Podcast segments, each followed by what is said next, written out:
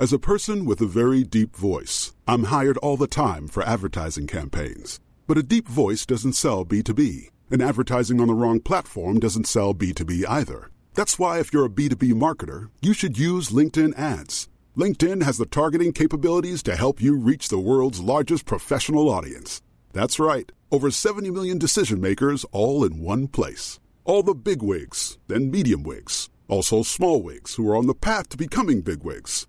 Okay, that's enough about wigs. LinkedIn ads allows you to focus on getting your B2B message to the right people. So, does that mean you should use ads on LinkedIn instead of hiring me, the man with the deepest voice in the world? Yes. Yes, it does. Get started today and see why LinkedIn is the place to be to be. We'll even give you a $100 credit on your next campaign. Go to linkedin.com slash results to claim your credit. That's linkedin.com slash results. Terms and conditions apply. Getting engaged is a moment worth cherishing. A one of a kind ring that you design at Blue Nile can help your love sparkle. Just choose your diamond and setting. When you've found the one, you'll get it delivered right to your door. Finding the right engagement ring can be nerve wracking. At Blue Nile, you'll have the expert guidance needed and a diamond guarantee that ensures you're getting the highest quality at the best price. Cherish all of life's moments and save up to 30% at BlueNile.com. That's BlueNile.com.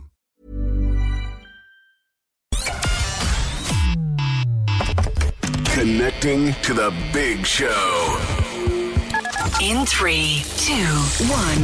When do we take control of our lives and our destiny? We're a small country, but we punch way above our weight. Like, I'm filming now at this stage, to be honest with you. I thought it was one of the hardest things to do. It was horrendous. We're the one for Cork and ready to talk. Can we just talk? Call 1850 715 996. Text or WhatsApp 083 396 96 96. Email opinion at 96fm.ie. The lines are live. Let's kickstart the conversation This is the Opinion Line with PJ Coogan. on Cork's 96FM. Uh, are you confused? Are you? Do you know what's going to happen? If you're going out at the weekend, if you're going to go jazzing. Do you know what you're going to do and where you're going to go and what you're allowed to do once you get there? One thing is for sure, you will have to have your COVID pass to get in anywhere. That was supposed to be lifted from tomorrow. Not happening now. You'll need your COVID pass to get into anything you go to over the weekend. You'll also need to have a mask with you when you go to the pub so that when you get up to go to the toilet, and, like you've been doing right through the summer, you'll have to wear a mask there. Uh, You'll have to have table service. The bar counter won't be coming back. There's no bar counter brought back now. We're thinking until February of next year. Uh, You can go to a match and the venue can be 100% capacity.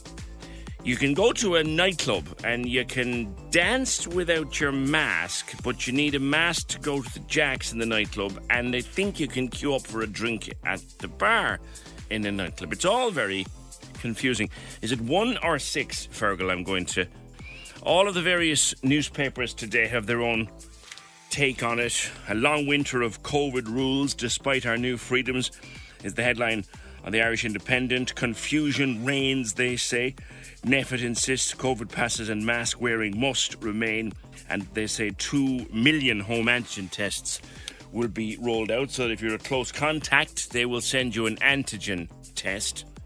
The Echo has a, a, a court case on the front page, uh, but it does go into detail inside. COVID rules posing capacity issues, it says, for jazz pubs as the jazz weekend dawns. What are they going to be able to do? Who's going to be able to go in? Who isn't? A blueprint for living with COVID is how the Irish Daily Mail puts it. A full reopening with restrictions. That's the new normal, says Leo Varadkar. But the nighttime industry has attacked what it says are the chaotic guidelines it's meant to work with over the next while. Fill your boots, says the Irish Daily Mirror. COVID rules easing, particularly they seem to be focusing on outdoor events like matches. The Star has copper face masks. I quite like that one. And the Irish Examiner has nights of chaos ahead. Nighttime economy to reopen, but with full protective measures and the Times t- tells us about the booster jab program for the over 60s to begin in November. The Irish Sun focuses in some detail on the confusion among the various sectors. And I'm going, I'm hoping to talk to Adam Higgins of the Irish Sun, but I'm wondering where to go with it, guys. I'm looking for one or six. Let's go through. The Taoiseach was then on the 6 1 News last night, where he was asked about this confusion because that was the first response of all the various sectors of the nighttime economy was confusion and the Taoiseach was on the 6-1 news and it was put to him about that confusion rather than getting stuck in the specifics, I understand what each sector does. The real key message collectively for us as a society and as a people is that we all have to double down and just behave sensibly as we move about the place in terms of protecting ourselves and wider society from this t- terrible disease. More from that interview in a while, but I'm joined now by Adam Higgins, political correspondent of the Irish Sun. Adam, your paper this morning is going through the confusion among the various sectors of the nighttime economy. Good morning. Good morning. Yeah, and I think the Taoiseach there will have to double down on his clarifications today because what should have been a, a really good news day because there was a, a, wider reopening and lifting of restrictions than perhaps some people may have expected when it comes to the soundings from NPHET over the past couple of days. I mean, that curfew on pubs is gone. We're going to have full stadiums. Nightclubs will get to reopen. And unfortunately, the government have scored an own goal here by all the confusion and not having all the intricacies of this laid out perfectly before they come to the public with it. Micheál Martin's argument, and there's another clip which I'll play in a minute from that interview in 6 1, is that the game changed late at night on Monday when NPHET issued its instructions. Does he get anywhere for saying that? I don't think so because this isn't the first time this has happened, and I've been on this show before to talk about this the day after these restrictions are being changed, and the amount of times Taoiseach Micheál Martin has come out to the press after they've agreed to change or alter the restrictions, whether it's closing things down or reopening over the past 18 months, and they haven't had their story straight. So many times we come out and, and the first couple of questions that the, the reporters put to the, the government leaders in a press conferences already starts poking holes in their plan to reopen. And we've seen this happen time and time again, even if you remember as far back as when we had these phases and automatically the first day that we had these re- five stages of reopening, we were already on 2.3 in Dublin or something like that. Time and time again, they've made a mess of these reopening restrictions. And I think if the game changes, as the Taoiseach says on Sunday night, then what the government should do is change their plan on announcing this and get spend an extra couple of hours getting things right and going through these questions that are going to be asked before they come to the public with no answers. Mm. Now, the various sectors, of course, will have to come up with their own documents, and that's I, I, I don't I don't really have uh, any. I wouldn't like to be in the Hotel Federation, or I wouldn't like to be in the Vintners Federation, or anywhere today, or particularly the nightclub owners trying to figure out what you can and can't do when you step into a nightclub for the first time in in twenty months.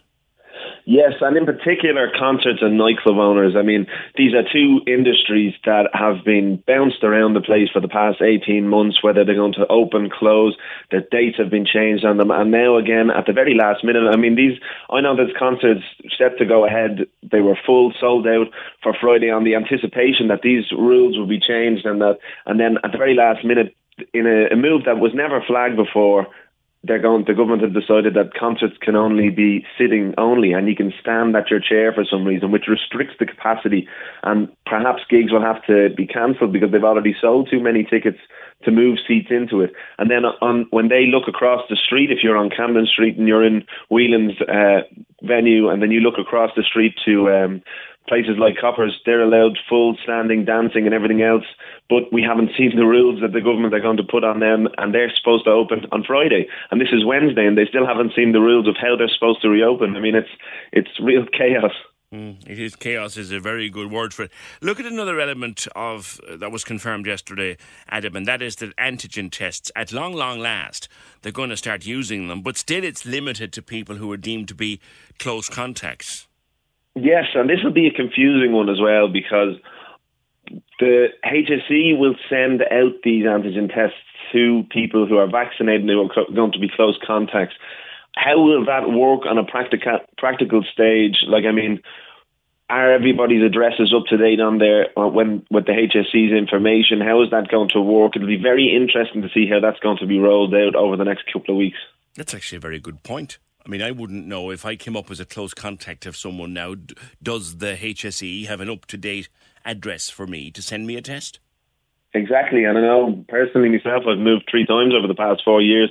I have no idea what the last time I was in. Thankfully, the last time I was involved with the the health service at all. So I don't know what uh, address they have for me and how are they going to keep up with that sort of thing. And it'll be very interesting to see how the HSE deal with that one. And you'd wonder, I've seen someone suggest um, over the past couple of hours that perhaps they could have done this in a better way of, you know, using these antigen tests, leaving them, uh, you know, stock, stocks of stocks of them in maybe the local GP or the local pharmacy, and if someone's a close contact, they can go down masked up to pick them up. I'm not sure how that would work either, but it seems to be a kind of a messy way to be sending them out to each person's address, and how quickly will that happen? I know the the big benefit of these rapid antigen tests is that is the speed. So if you go to get a PCR test, it could take 24 to 48 hours for these tests to get your results back. The antigen test result is supposed to be back in a couple of hours.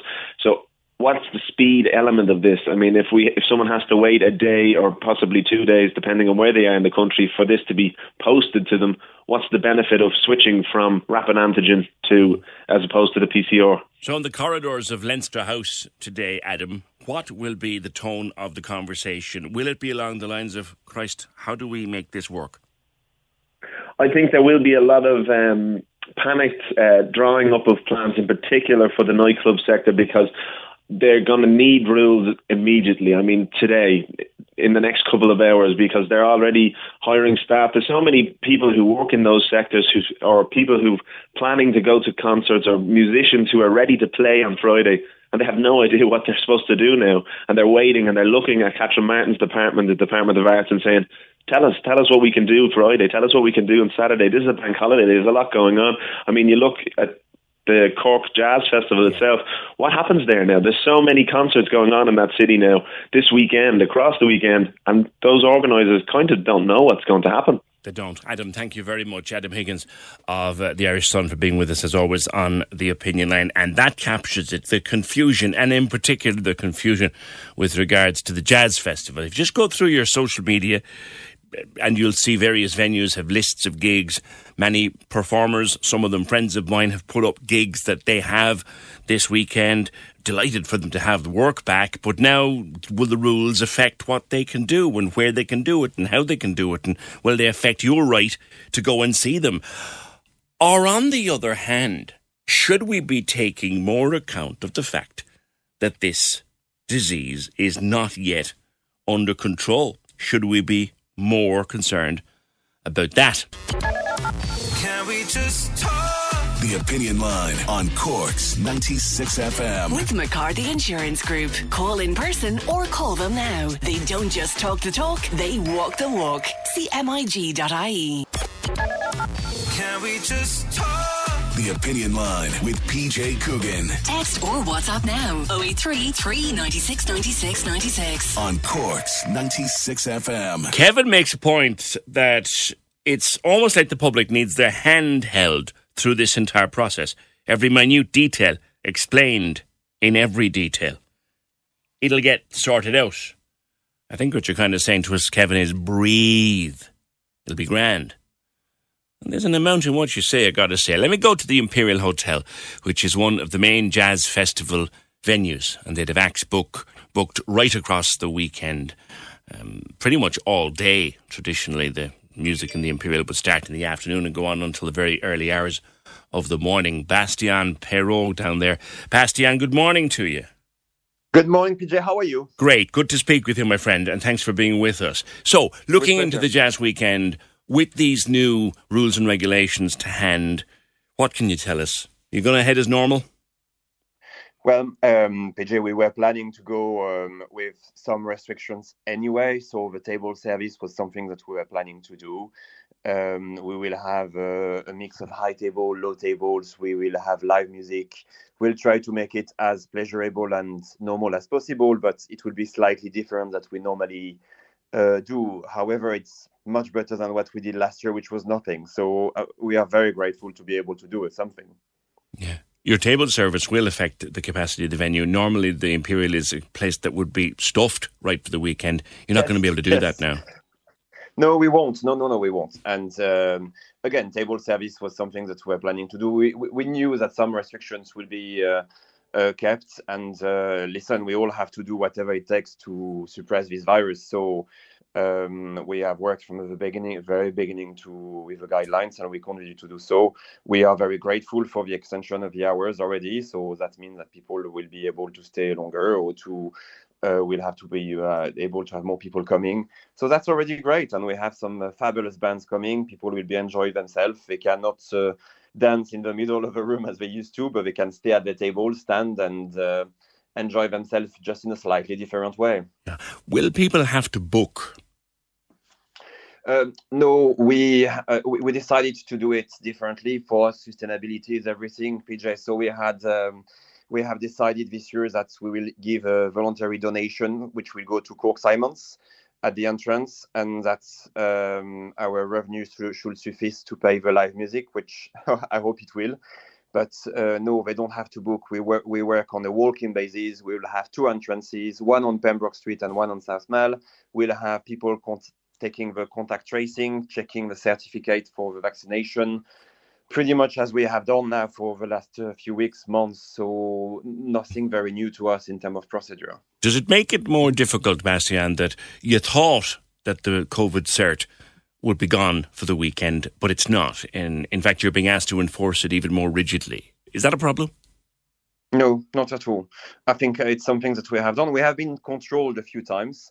Um, this COVID cert were something that we did from the very beginning. At the beginning, it was a bit uh, even uh, of a confusion for the, maybe the older uh, generation who do not uh, are not comfortable with smartphone, etc.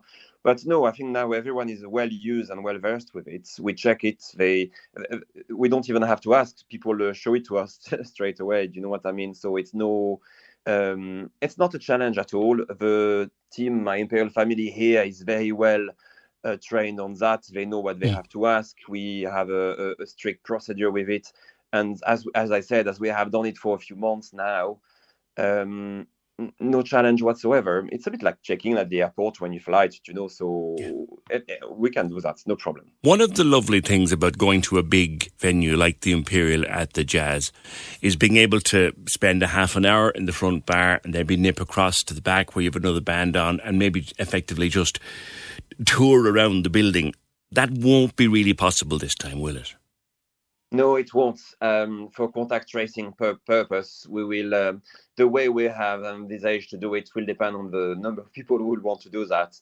It's um, people will have to requeue, so uh, going out of one venue to go to the other, so we can take the timings of uh, that they arrive and uh, retake the contact tracing, like if they were new customers. But on the other hand, we have two different venues, two different spots with live music and we'll have um, um, the whole structure for it. My team is ready, and we are so excited. Yeah, actually, yeah. despite the restriction. yeah, I, tell I. I'm- I'm very, very taken by the positivity in your voice and, and the attitude. Look, it's better to have this with some restrictions than what we had last year, which was nothing.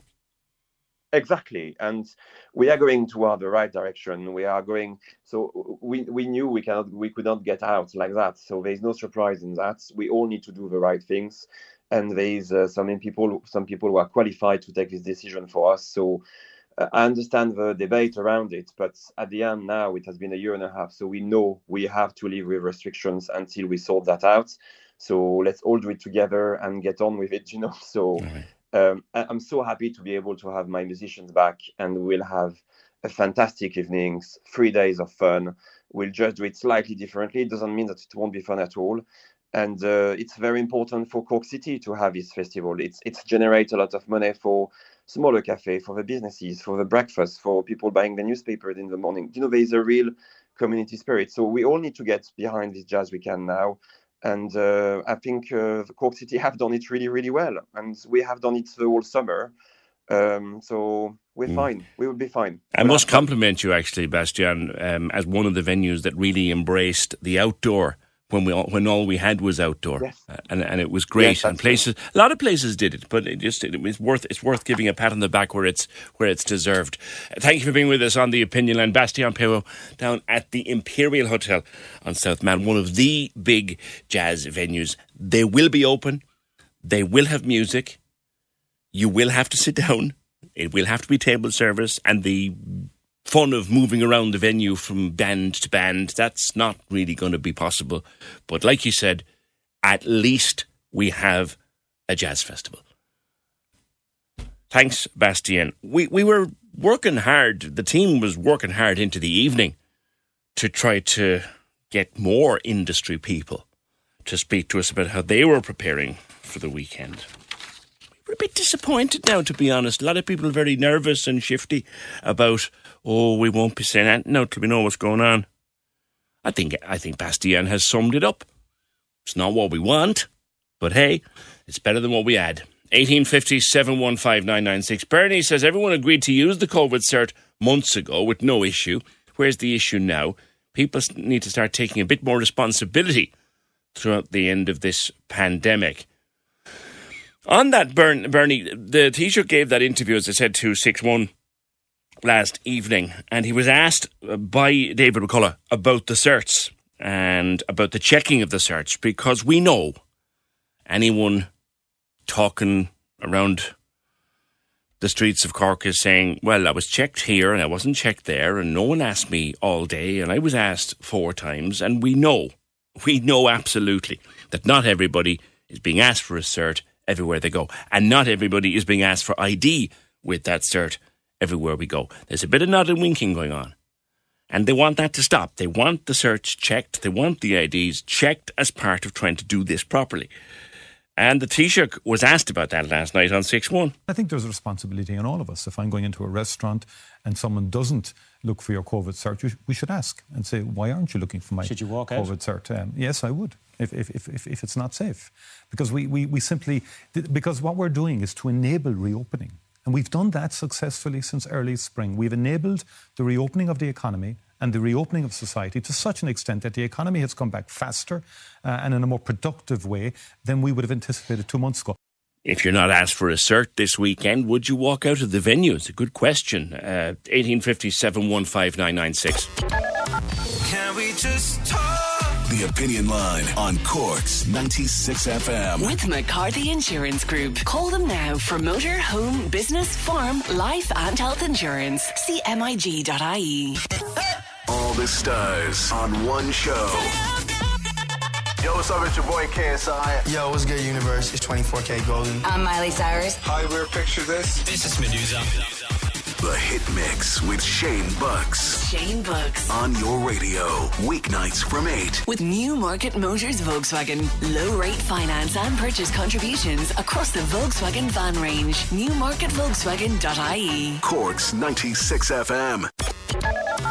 Can we just talk? The Opinion Line with PJ Coogan Call us now. 1850 715 996. on Cork's 96 FM. I'll come back to the plans for the weekend and the various restrictions across various sectors, but there's a very exciting piece of research uh, being done at the moment, and an Irish group is head, neck, and tail of it, as as they say, and they're asking a question. And a, a paper was published in one of the biggest journals, one of the biggest immunology journals in the world recently. Why do some people not get COVID nineteen? We all know of a family, for example, where COVID nineteen flew through the house. One person might got very sick, everyone got a bit sick. One person got nothing. It flew through the house and one person avoided it. We all know a situation like that at this stage. And there's research going on now as to why that is the case. And one of the people involved in that research is Professor Cliona O'Farrelly, who is Professor of Comparative Immunology at Trinity College in Dublin. And I'm joined now by Professor Farrelly. Uh, good morning to you. Morning, PJ. Very exciting research, which I'll get to in a, in a while. But you wrote a piece in, in, in the Times, uh, Professor, which says, despite all our efforts, we find ourselves with the Delta variant swirling across the country and throughout the world. Should we despair? no, we shouldn't. Expand on that a little. Well, this is just an extraordinary virus and uh, it gets everywhere. And uh, who'd have believed this time last year, us immunologists thought we wouldn't have a vaccine against it. But we do. We have some wonderful vaccines. But powerful and all as these vaccines are, they're not perfect and the virus is, is um, able to um, infect even if people are vaccinated. So um, we really have to, I think we're, we're looking at the long haul here, I'm afraid. I know people won't want to hear that, but uh, I think we've an awful lot to do before we, we're actually out of the woods. Mm. And unfortunately, people sometimes have to be told what they don't want to hear, and that is one of those facts. Do, do we know, Professor, why Ireland, or is there any idea out there as to why Ireland, with such a high level of vaccination and people have queued up for hours for their vaccines, do we know why, with such a high vaccination rate, we're not doing as well as other parts well, of the it, EU. It is a puzzle because because we, as a nation, we should absolutely be congratulating ourselves for um, the wonderful response to those vaccines. Our vaccine uptake has been just fantastic, um, and uh, the, the, the rollout of the vaccine strategy has been just amazing on the part of the HSE. Um, but of course, you know, it hasn't been um, uh, licensed for children, young people below 12. So that's mm. a huge number of people who are all mixing around. But um, the other the topic that was on just before before earlier, I think that's a major difference between us and um, mainland Europe is um, our reluctance to really enforce the vaccine certificates. So uh, that, that and also antigen testing. So those are two tools that I think we're not using to the best of our ability. Mm-hmm. A lot of people uh, in, in, in your line of work are saying at the moment we should have and we should do more with antigen testing to, mm. help to bring this under control. Exactly. Let, us focus for a moment on the genetics of the condition. They, they are interesting. And like I said in my introduction, we all know of a family where COVID flew through the household, but one person emerged unscathed. In fact, one person, when everybody else had tested positive, one person resolutely tested negative. That's obviously worth researching, and that's what you are researching. Yes, yes. Um, I've been interested in this for quite a while, and some of your listeners will, will know the um, the anti D story, where women got um, contaminated anti D back in the 70s. Yes. And uh, a whole lot of work was done on the women who became infected. But I was always really interested in the fact that it was clear that um, many women got contaminated HCV contaminated anti D and did not become infected with HCV. And so that started me down the road on trying to figure out what is it about the immune system symptoms of people who do not get infected with a virus? Uh, what, what, first of all, how does it happen, and then what can we, how can we use that knowledge to help people who do get infected? Now you're working with experts around the world, uh, and already you've discovered a few things. In, in layman's yes. terms, what are they? Well, well, we haven't actually made a discovery yet about the uh, sensitivity or uh, about the resistance to the disease. The group that we're working with started off looking at um, the genetics of those who get very sick, and this group is led by Jean Laurent Casanova, who's based in the Rockefeller in New York and in um, the Pasteur in Paris. And there's about 80 groups around the world, including ourselves here in Ireland, that are part of this group. And in the first instance, they collected DNA from people who got very severely ill and made very important discoveries that um, there's a, a genetic change in the gene that codes for a very important molecule in the fir- first part of the um, immune response mm. in people who get very severely ill. And also, another very interesting um, discovery, a second big paper was produced in, in Science, which showed that 15% of people who get very severely ill make auto antibodies so it's kind of like they develop almost their immune system starts reacting against themselves against type 1 interferon, which is a really important protein for helping us fight against viruses. So those were all the discovery, those were discovered, and they're still. So hold on, well, in layman's terms, Professor, is that what? Yes. so does this mean that in some people who get really, really sick, their yes. body also develops some kind of immune response to the medicine? Eh, not to the medicine, not to the medicine, to their own, yeah, well, kind of, I suppose you could say, their own um, molecules. That's the other thing that we're trying to communicate is that the immune response against a virus is hugely complicated. Yeah. There are many, many moving parts yeah, yeah. and m- many proteins involved. But one of the most important ones that we have in our arsenal is what's called this type 1 interferon, which we all produce in, in significant amounts when we get infected with a virus, be it right. a, a, a common cold virus or a flu or anything. And it's really important protein that helps um, um, mediate mechanisms that kill off the virus. Now, it turns out that in some people, we so we make lots of it, and when we get very sick, we might make even more of it. But then, um, uh, when we get really the people who are really sick or hospitalized, they it's like as if their immune system they're making so much of it that their immune system switches it off or something. Crazy. It's really quite extraordinary. Yeah, it's really it's fascinating science, but obviously yes. there's there's a, there's a lot of stuff to be discovered. So so what is the oh. the hope of this research, Professor? Huge, huge amounts. So that, that, that's why the kind of um, the emergence of this group now interested in the resistance is looking at the other end of the spectrum. Is looking at is just as you very nicely introduced um, to try and explain why some people, and again as you say, everybody knows about them, um, the people who were exposed to the virus several times but still did not get infected. Again, we think this has got to do with um, the innate immune system and our work in the HCV people um, are, is supporting that.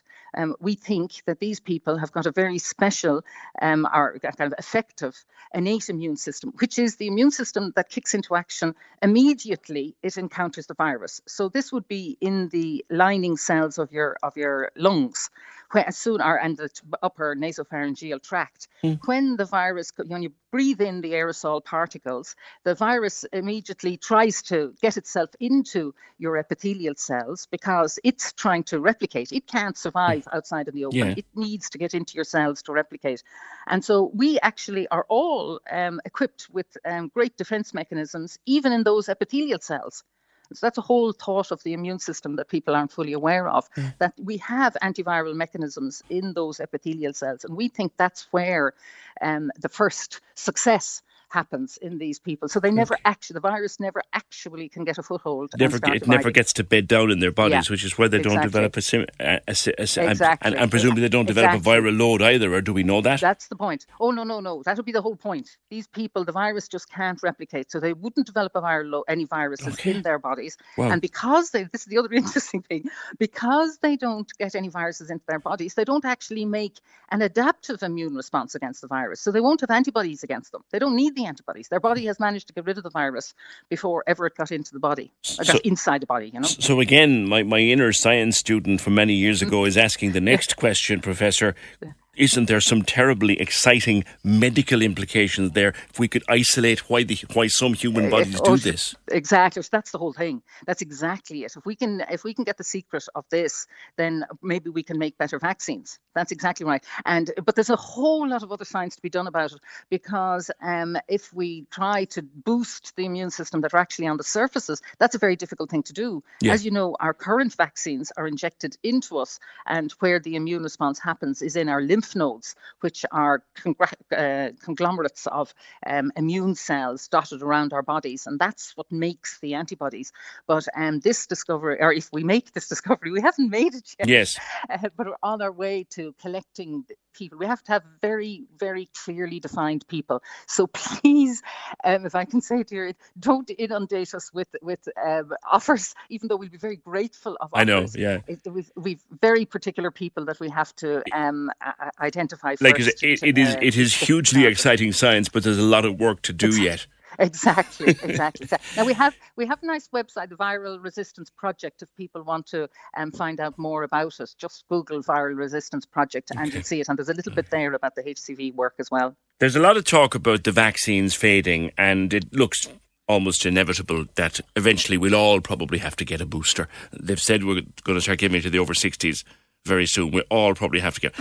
Could there be again something genetic here? in that in some of us it'll fade faster than others for genetic reasons. Yeah, absolutely. There's another. There's very good. Um, there's very good reason to think that, and we're studying that amongst healthcare workers in St James's Hospital. Exactly that question: Why is it that some people make a stronger, longer-lasting immune response than others? It may also be to do. It may be possible that we may be able to make a vaccine um, that uh, that does um, induce persistent immunity. We know this variation. It's also to do with the virus itself. We know this variation in other viruses, like um, w- you know, we get MMR when we're children, and yet we're we're protected for essentially our lifetimes if if we get the vaccine in, in childhood. And yet, um, we know from flu that we need to get a new um, uh, a new uh, vaccine every year. So it's to do as well with the virus. To both things, you're making a really good point. It's to do with the immune systems and the immunogenetics, the genetics that control the immune systems of individuals, and also the, the virus itself. Because as, as a former science student, I'm in, I endlessly excited by the level of research going on in this country. I really, yeah. really appreciate being with us uh, this morning. Um, can I make just one point again? Uh, when we talk about the boosters and what's happening in this country, PJ, um, we need to stay cognizant of the fact this virus is all around the world. Yes. And there are and our vaccines, and this is why when you say why are we doing worse than other countries, we're doing astonishingly better than a whole lot of countries around the world. There are so many countries that have no access to vaccine, whose healthcare work. I mean, there's heartbreaking stories coming from the hospitals in many, many countries around the world where the healthcare workers are just are, are, are dying, and loads of people are dying. And I really think Ireland should be um, taking leadership on this and trying to find a way to get the technology so that other countries can make make the, the vaccines. All right, listen, it's, it's been a pleasure to have you on the opinion line this morning. Professor Cliona O'Farrelly, Professor of Comparative Immunology at Trinity College in Dublin. Thank you very much, Professor. Really, really exciting research and exciting science as we try to deal with this blasted thing uh, into the future you will remember, I'm about to talk about something distressing, by the way, just to, to let you know. Uh, some people may find our next conversation distressing. You'll remember that I spoke uh, last month to, uh, to, to um, I beg your pardon. I've just had a brain freeze. I'll come back to it.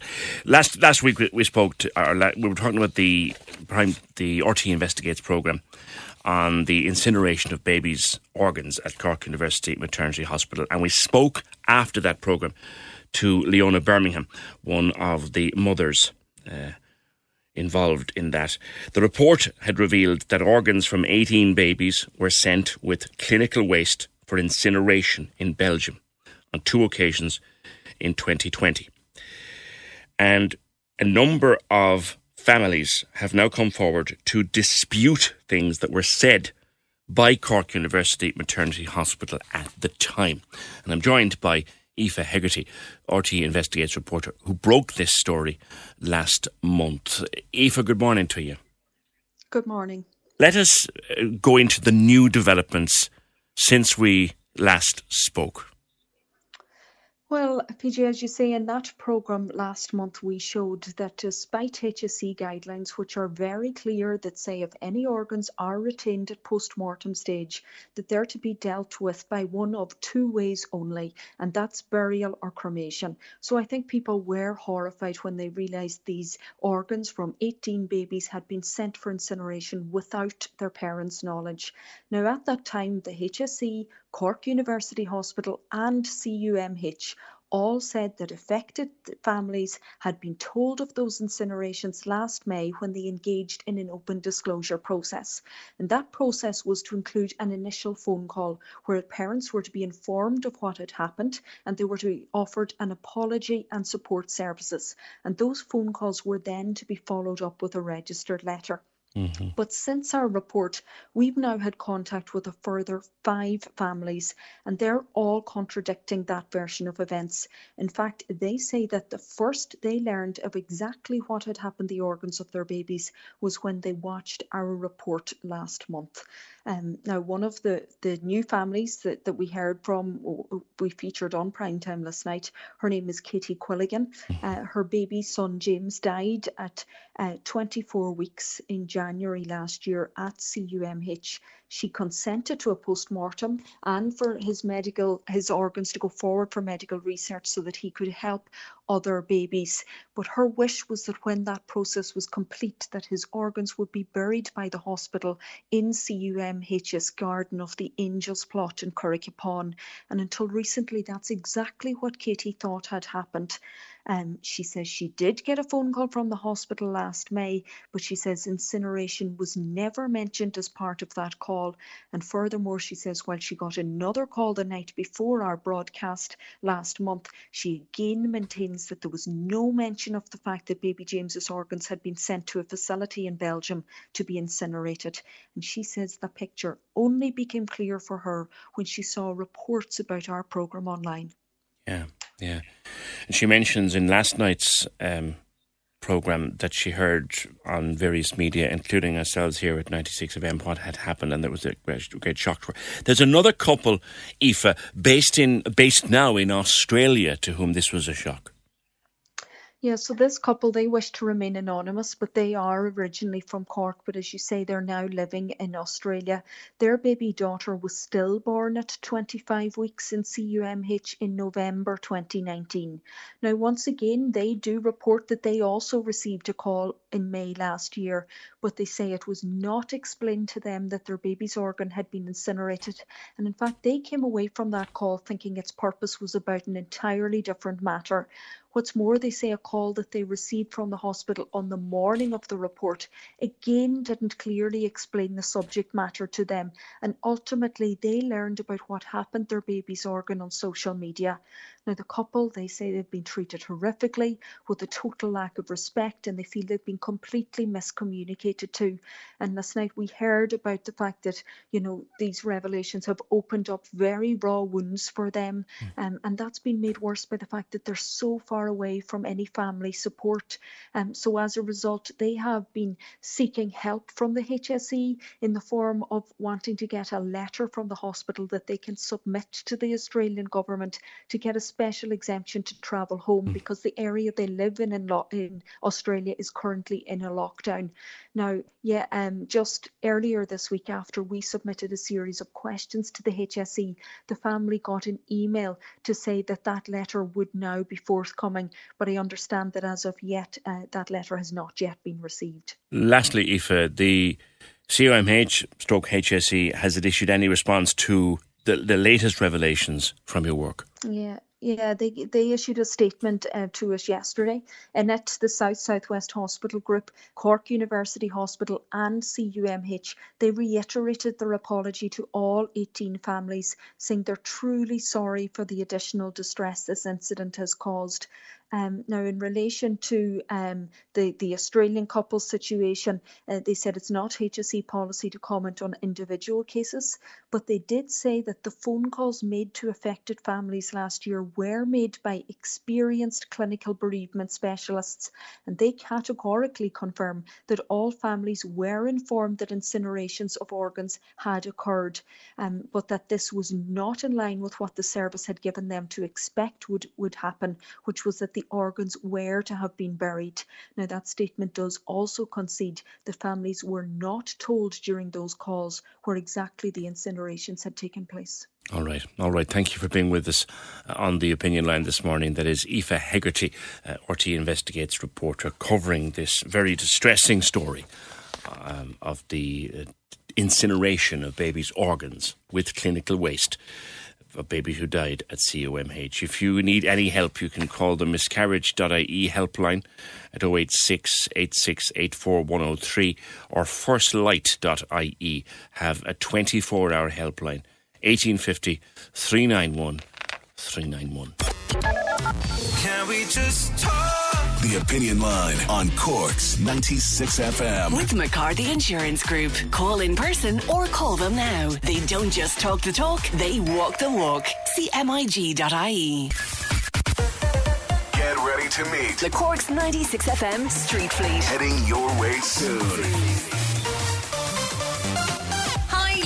The Big Drive Home on Cork's 96 FM. This Friday, the show is live from Douglas Court Shopping Centre to celebrate their autumn winter fashion looks for all the family. Follow us across our social media pages to find out more and join me live this Friday from 4 pm. Douglas Court Shopping Centre, where you're spoiled for choice this autumn winter fashion season. DouglasCourt.ie. Only on Cork's 96 FM. The lines are live. And we're ready to talk. Can we just talk? Call 1850 715 996. Text or WhatsApp 083 396 96 96. Email opinion at 96fm.ie. The Opinion Line with PJ Coogan. On Cork's 96 FM. Here's an interesting message that came in there in the last while. I was at a restaurant yesterday. The waitress didn't ask for my COVID cert. I took it out to show it to her, and she said, on. I mean, what kind of an attitude is that? I didn't enjoy my meal at all then, thinking that maybe I was now in a nest of anti vaxxers and had gone into one of the most dangerous places possible. Venues are not thinking this out at all. I would think two or three times now before dining out again. And John, they can't stop you from moving around. Go to the Jacks. If you're stopped, tell them you're already in there. As for not asking for certs, people should mind their own business. I wouldn't walk out. I drink in pubs where people aren't vaccinated. I'm vaccinated and have no problems with them. Goes to show they don't work. And Brian says, Hey PJ, COVID certs are a joke. Definitely 80% of venues I've been to have not checked my cert. Everyone and their dog knows this is standard around the country. And to remind us of what the Taoiseach said on 6 1 last evening about vaccine certs, I wonder would anybody actually do this over the weekend if you're going, not, not necessarily going to the jazz, just going for a bite to eat or going to the pub for a few pints or whatever, or maybe dropping in for a sandwich at lunchtime. You know, what here's what Micheál Martin said on 6 1 last night. I think there's a responsibility on all of us. If I'm going into a restaurant and someone doesn't look for your COVID cert, we should ask and say, why aren't you looking for my should you walk COVID out? cert? Um, yes, I would, if, if, if, if, it's not safe. Because we, we, we simply, because what we're doing is to enable reopening. And we've done that successfully since early spring. We've enabled the reopening of the economy and the reopening of society to such an extent that the economy has come back faster uh, and in a more productive way than we would have anticipated two months ago. And Professor Farrelly, who was on me uh, before 10 from uh, Trinity College, was making a similar point. She said in other parts of Europe, they just accept the cert. They just do it. They just produce it. And there's no messing around and faffing about. I'm paraphrasing her words. And Maybe that's one of the reasons we've got such a problem. Is this casual, lackadaisical, half-arsed attitude, both on our part and the part of the people in the venues to the COVID cert. I appreciate your thoughts. 1850 715 996. But around 300,000 cancer screenings were delayed last year as a result of the impact of COVID because testing programs were suspended in March 2020. This was put before an Oireachtas Health Committee on Tuesday. Uh, and of course, the cyber attack on the HSE's systems in May of this year also had a devastating effect on the continuation of uh, cancer services and cancer screening. I'm joined on the line by Professor Seamus O'Reilly, who's an oncologist at CUH and the co chair of Cork ARC, and has been on the Opinion Man before. Professor, good morning to you. Good morning. Good, good morning. To speak, good to speak to you again. Thank you. That's a very stark figure. Around 300,000 screenings delayed. Now, if even 10% of those came up with a positive result, that's an awful lot of cancer missed. Yes. I mean, the, the, when this all started, there was concern that if you disrupted the service for six months, that you would see increased cancer deaths for a decade. And, and obviously, we, it's been disrupted for even longer than that at least a year, possibly longer, when you take all of the delays, COVID and the cyber attack into uh, into account. So the, those patients, uh, those uh, women are now back into the screening programs, in, and and also colorectal cancer, which we screen for as well, has been similarly affected. So th- those programs are starting to to to, to rack, ratch up again. But we will lose the gains that we've made in cancer survival. The, the data from uh, the European Cancer Organization has shown that. Uh, the, the, you know, year on year, we've had improvement in cancer outcomes for breast and colorectal cancer, which are the big cancers, and cervix cancer, which are the big cancers we screen for. And uh, so we're going to lose some of the benefits with that. So the sooner the programs get back up and running, uh, the better. And um, now we're seeing more COVID impact on our health service again, increasing number of people in intensive care units, increasing numbers in our community. Mm. And we're also seeing breakthrough in patients, in, you know, in healthcare staff who have been vaccinated before. We were all vaccinated in, in January. So we're starting to see the impact of staff shortages again now, which we weren't before. And mm.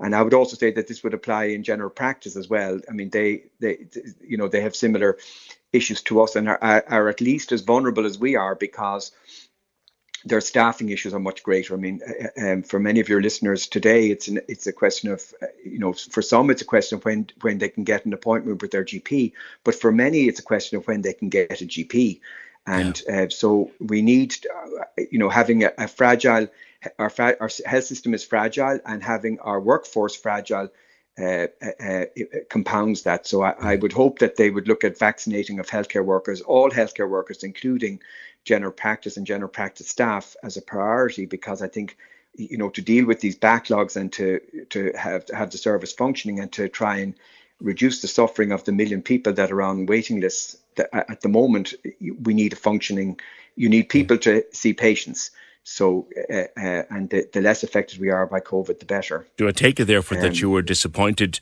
Professor, to hear from the National Immunisation Advisory Committee, NIAC, that they were going to give the green light for vaccinating the over 60s, but, but they didn't uh, talk at all about revaccinating healthcare workers with a third dose? You were disappointed with that, I take it. Yeah, I, I think so. I mean, I'm not a I'm not a virologist, and I, I know that there are multiple layers of in these decision makings, and there's a complexity with them. And age is our biggest vulnerability in terms of COVID. And many healthcare workers will be over 60 who are, you know, who will be fall into this group. So that's wonderful. But I think, um, but I, I, I just I need to shout for my tribe, and um, I I feel that uh, I see in our in my working practice patients. Um, being vulnerable to COVID, and I, I, and so it's great that they're being on the list for boosters. But we're seeing healthcare staff who are affected by COVID and service impact, service deliveries impacted by that, and and uh, it's it, the other aspect I would also say is that it's important that our healthcare environment is safe for patients to come into, mm. and if the staff are vaccinated, that transformed things in January, February of this year um, in terms of delivery of care and safety of care in our hospitals. And I, I, am just concerned that our vaccination is wearing off now because we were vaccinated a long time ago. And uh, and that our system, you know, we need that level of service delivery and service safety that will come with uh, with boosters for staff.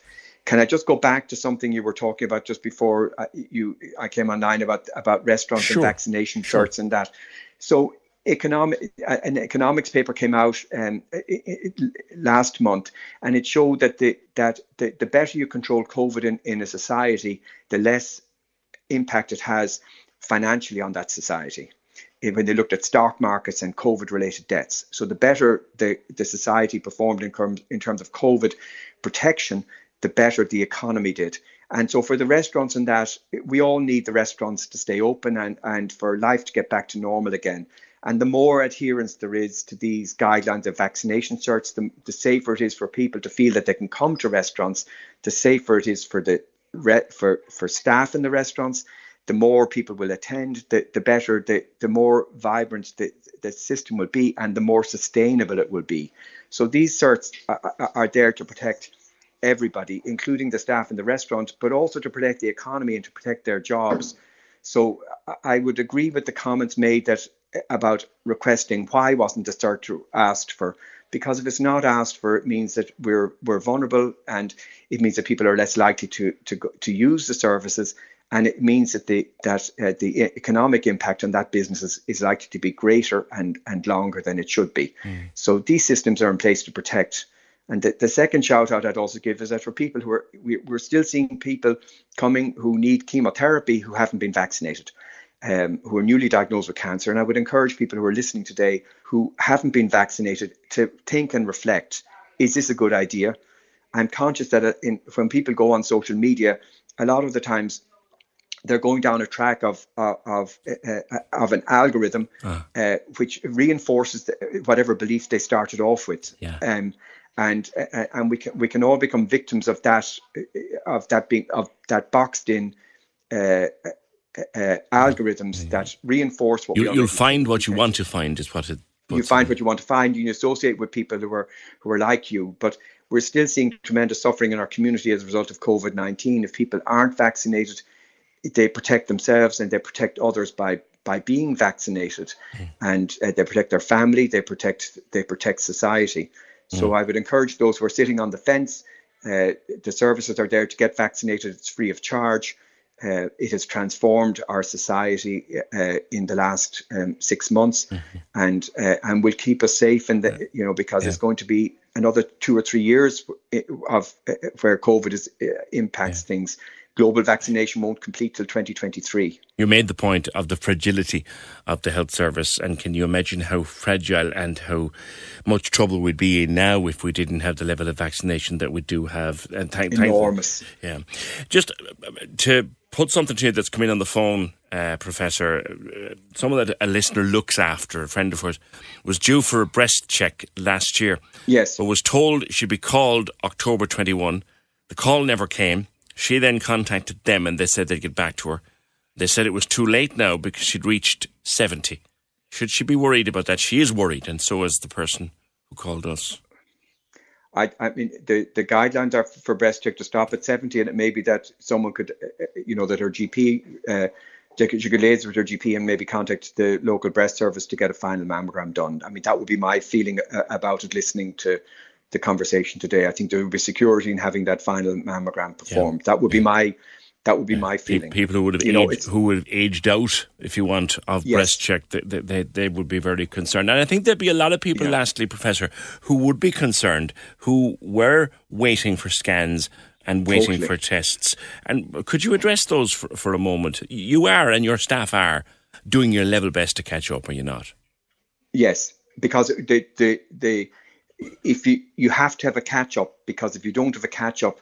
Uh, the impact of all that's gone on for the last 18 months will will continue and get worse. So unless you have a catch up strategy, then you're you know the the the worsened outcome cancer outcomes that occur uh, that, that will have occurred because of the delays will will will perpetuate. So you need a catch up strategy. But yes, every, everybody is. We're very conscious of this, and that's why it's important for COVID to remain suppressed in our in our society. I mean, I know that people have talked about the fact that our ICU capacity is still there's still capacity in our ICU system, but there's a huge opportunity cost to the volume of of uh, of COVID illness in our ICUs.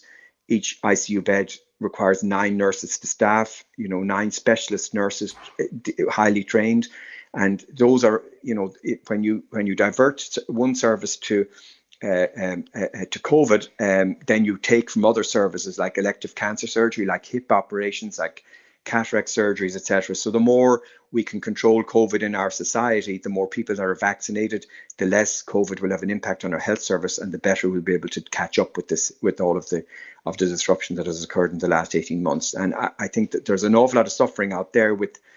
Uh, with people on waiting lists and hip replacements and cataract operations that have been deferred or delayed. So the the um, the more we control COVID in the community by adhering to these guidelines that we have in terms of certificates, etc., and vaccination, uh, the, the better it'll be for our communities. All right, greatly appreciate you, as always, giving time to the opinion line. Professor Seamus O'Reilly, oncologist at CUH.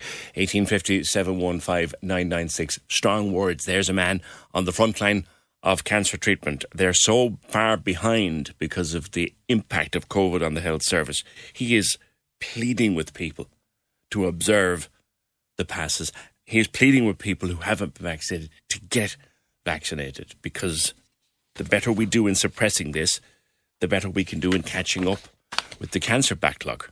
It's as simple and as plain as that. Can we just talk? The Opinion Line on Cork's 96 FM. With McCarthy Insurance Group. Call them now for motor, home, business, farm, life, and health insurance. CMIG.ie. Can we just talk? The Opinion Line with PJ Coogan. Call us now, 1850 715 996. On Cork's 96 FM. Following the story of Nadeem on the opinion line over the last few weeks, you will remember how distressed he was in his first appearance on the programme, talking about his fears of being deported back to India, where he fears he would be in serious trouble and possibly in danger of being killed. Uh, he left there in 2018 after his parents died in riots, and he, he has fears, huge fears. And he's put in for leave to remain in this country. And he's very anxious that that be processed as quickly as possible. And he's on hunger strike now, the poor devil, for the last few days uh, to try to push his application for leave to remain and try to get to be allowed to stay here, where, let us remind ourselves again, he worked throughout the pandemic. He worked in security and he worked in fast food. Worked and paid his taxes, and he's just looking to stay here where he's made friends and put down roots. The matter was raised in the Dáil last evening by uh, Cork Solidarity TD Mick Barry. He appealed for leave to remain, to remain on the grounds that his life would be in danger were he to be t- deported back to India. He commenced a hunger strike last Thursday, taking liquids but refusing food. Tonight is the sixth night of his hunger strike. Minister, as you know, physical and mental impairment can begin within two to three days of the commencement of a hunger strike. Nadim's GP has already expressed his concerns in this regard, I think particularly relating to his kidneys and particularly relating to the circumstances even in the next couple of days. Despite this, there would be no justification for force feeding this man, uh, but he claims that energy drinks were force fed to him by centre staff yesterday. It's a claim that he's made. Now, a solution to this situation must be found instead on the basis of agreement. I'm asking you a straight question. Are you willing to talk to this man? Or at the very least, are you willing to have a senior official from your department do so? I would suggest in the morning. Mick, the, Nadim has been informed through this programme and by the Taoiseach's office itself that until such time as his application is processed, no one is going to come to throw him out in the, in the middle of the night and that he should rest assured of that for, for the moment. But one can appreciate why that's not really enough for him and he wants it processed and he wants it processed quickly. Good morning. Good morning, uh, PJ. Uh, how are you? Good. Um, Yes, I, I think it is factual to say uh, that Nadim is not uh, under immediate short term uh, risk of deportation uh, back to India. Um, but I think you have to try and put yourself in another person's shoes in this situation. Uh, and I could only imagine uh, how it would play on my mind if that was any kind of a threat, given um, the reports of, of, of what happened with his parents. Mm. Okay. Um, it probably illustrates uh, a, a, bigger issue, and I think Nadim would probably agree with this uh, that we have, you know, uh, more than 7,000 people in the direct provision system and more than 8,000 asylum seekers uh, in the country. The government have tacitly admitted that the system is not fair. They've tacitly admitted that by saying that they propose uh, to dismantle it within a number of years. Why would you dismantle it unless there were major problems with it? But they're asking these asylum seekers to wait. Um, and in the meantime, uh, people are extremely frustrated under huge mental pressure. Uh, and you have situations like this uh, that can arise. Now, the minister of the day does have uh, effectively executive powers here, do they not? The Minister of the Day, as I understand it, do have exist, uh, executive powers and can sign an order um, uh, that someone would have uh, the right to remain within the country. Uh, in the Dáil last night, I didn't even uh, ask the Minister to take that step. Mm. the step that I asked the Minister to take was to speak to the man who let let's remind ourselves uh, living here in Cork City is now on the seventh day of a hunger strike. And if he was not prepared to do that, that at the very least that he would organise for a senior official from his department uh, to do so. I have to say I'm not confident on that front. Uh, there was a prepared speech read last night. There was no give, no flexibility, um, no sense of the human situation uh, that we're dealing with here. And I think it may be the case, actually, that the the challenge is more for uh, anti-racist uh, and anti-deportation campaigners in the city. There are people with experience of campaigning and fighting on these issues to try and convince Nadim that there is an alternative way uh, to fight this issue. In other words, that if he were to step back from the hunger strike, that he wouldn't be stepping back from the fight against deportation, mm. but there would be different ways and different tactics uh, that could be used, not just for him, because it's very difficult to have an individual fight. This can be a, a broader campaign. For example, we have the Singh family uh, in the city, which who I think you're familiar with. I spoke to Raminder on uh, Monday, Tuesday. Yeah, Monday, I think. Yeah.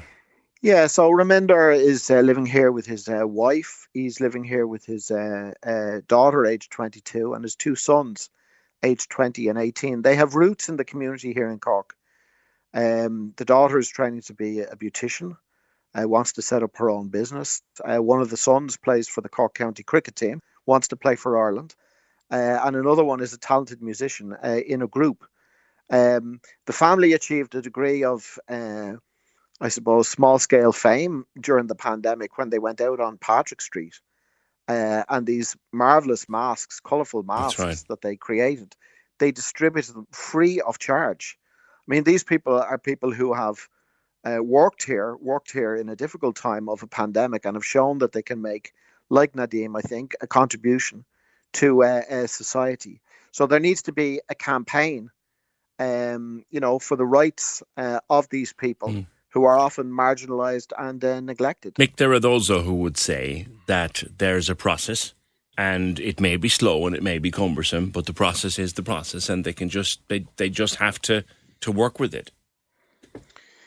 Yeah, well, there's another process has been put on the table here, uh, which is that uh, the government have announced that they're going to have an amnesty of sorts uh, for undocumented workers. Now, an undocumented worker uh, would be, you know, say for example, someone from the United States who came here uh, on a holiday visa, etc., etc., and stayed, uh, and they're working away without their papers and so on. And because there is a labour shortage and a skill shortage uh, in the country, the government are talking about a package uh, for undocumented workers to be announced sometime between here and Christmas. Okay. Mm-hmm. Now, I suspect it may not go far enough, and they're, they're, they may insist that people have been here for five years or more. But we could debate the ins and outs of that. There is some package being put there for undoc- undocumented workers. They have tacitly admitted that the arrangements for asylum seekers are unfair. They've done that by pledging to dismantle the direct provision system within a number of years. All right. It's not acceptable, I think, that people like Nadim and the Singh family are being asked to wait a whole number of years.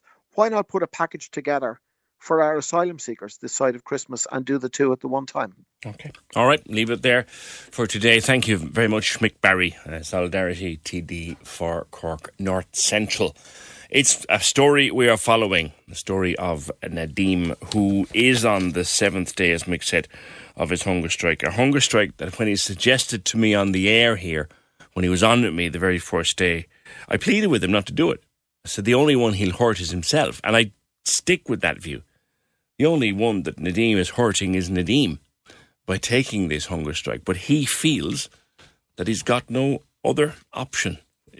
You cannot imagine, can you, what it must feel like to feel that you're in that position. Can we just talk? The Opinion Line on Cork's 96 FM. With McCarthy Insurance Group. Call in person or call them now. They don't just talk the talk, they walk the walk. CMIG.ie. Access all areas on Cork's 96 FM. Your guide to nightlife on Leeside. Hi, it's Michael here with an update on Cork's entertainment. Over the last couple of years, Ben Nicky has become one of dance music's busiest and strongest selling DJs in the world, racking up 3 million kilometres travelled over the last four years across 45 countries, Ben has announced a special Cork show for one night only, taking place in Cyprus Avenue on Saturday, November 6th. Access all areas. The biggest selling comedian at the Edinburgh Fringe Festival, Jason Byrne's inspired original brand of high energy lunacy ensures there's no other comedian quite like him. Jason returns to Cork to play City Limits Comedy Club on Friday, October 29th, with tickets on sale now from tickets.ie. Access all areas. Feel free to let us know at Access All Areas if you have a show, play, exhibition, or gig coming up, or any live streaming events by emailing us at aaa at 96fm.ie. Access all areas. Your guide to nightlife on Leeside. Oh. On Cork's 96 FM. Can we just talk?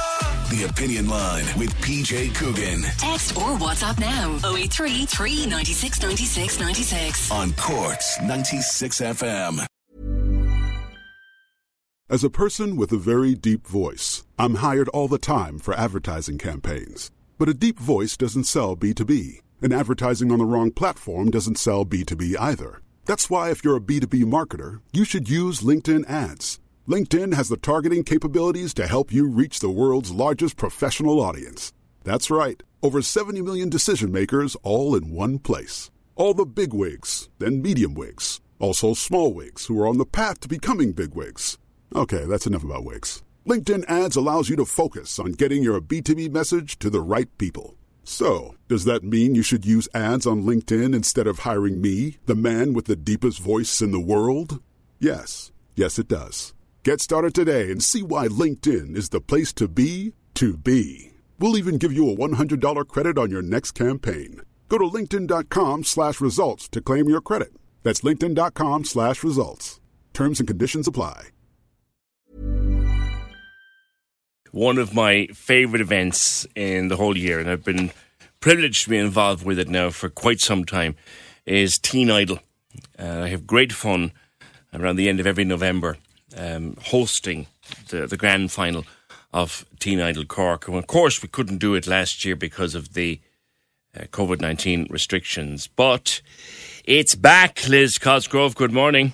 Good morning, PJ. How are you today? Good. Good. We're back. We're back. We're back, thank God. It's fantastic to be back, really.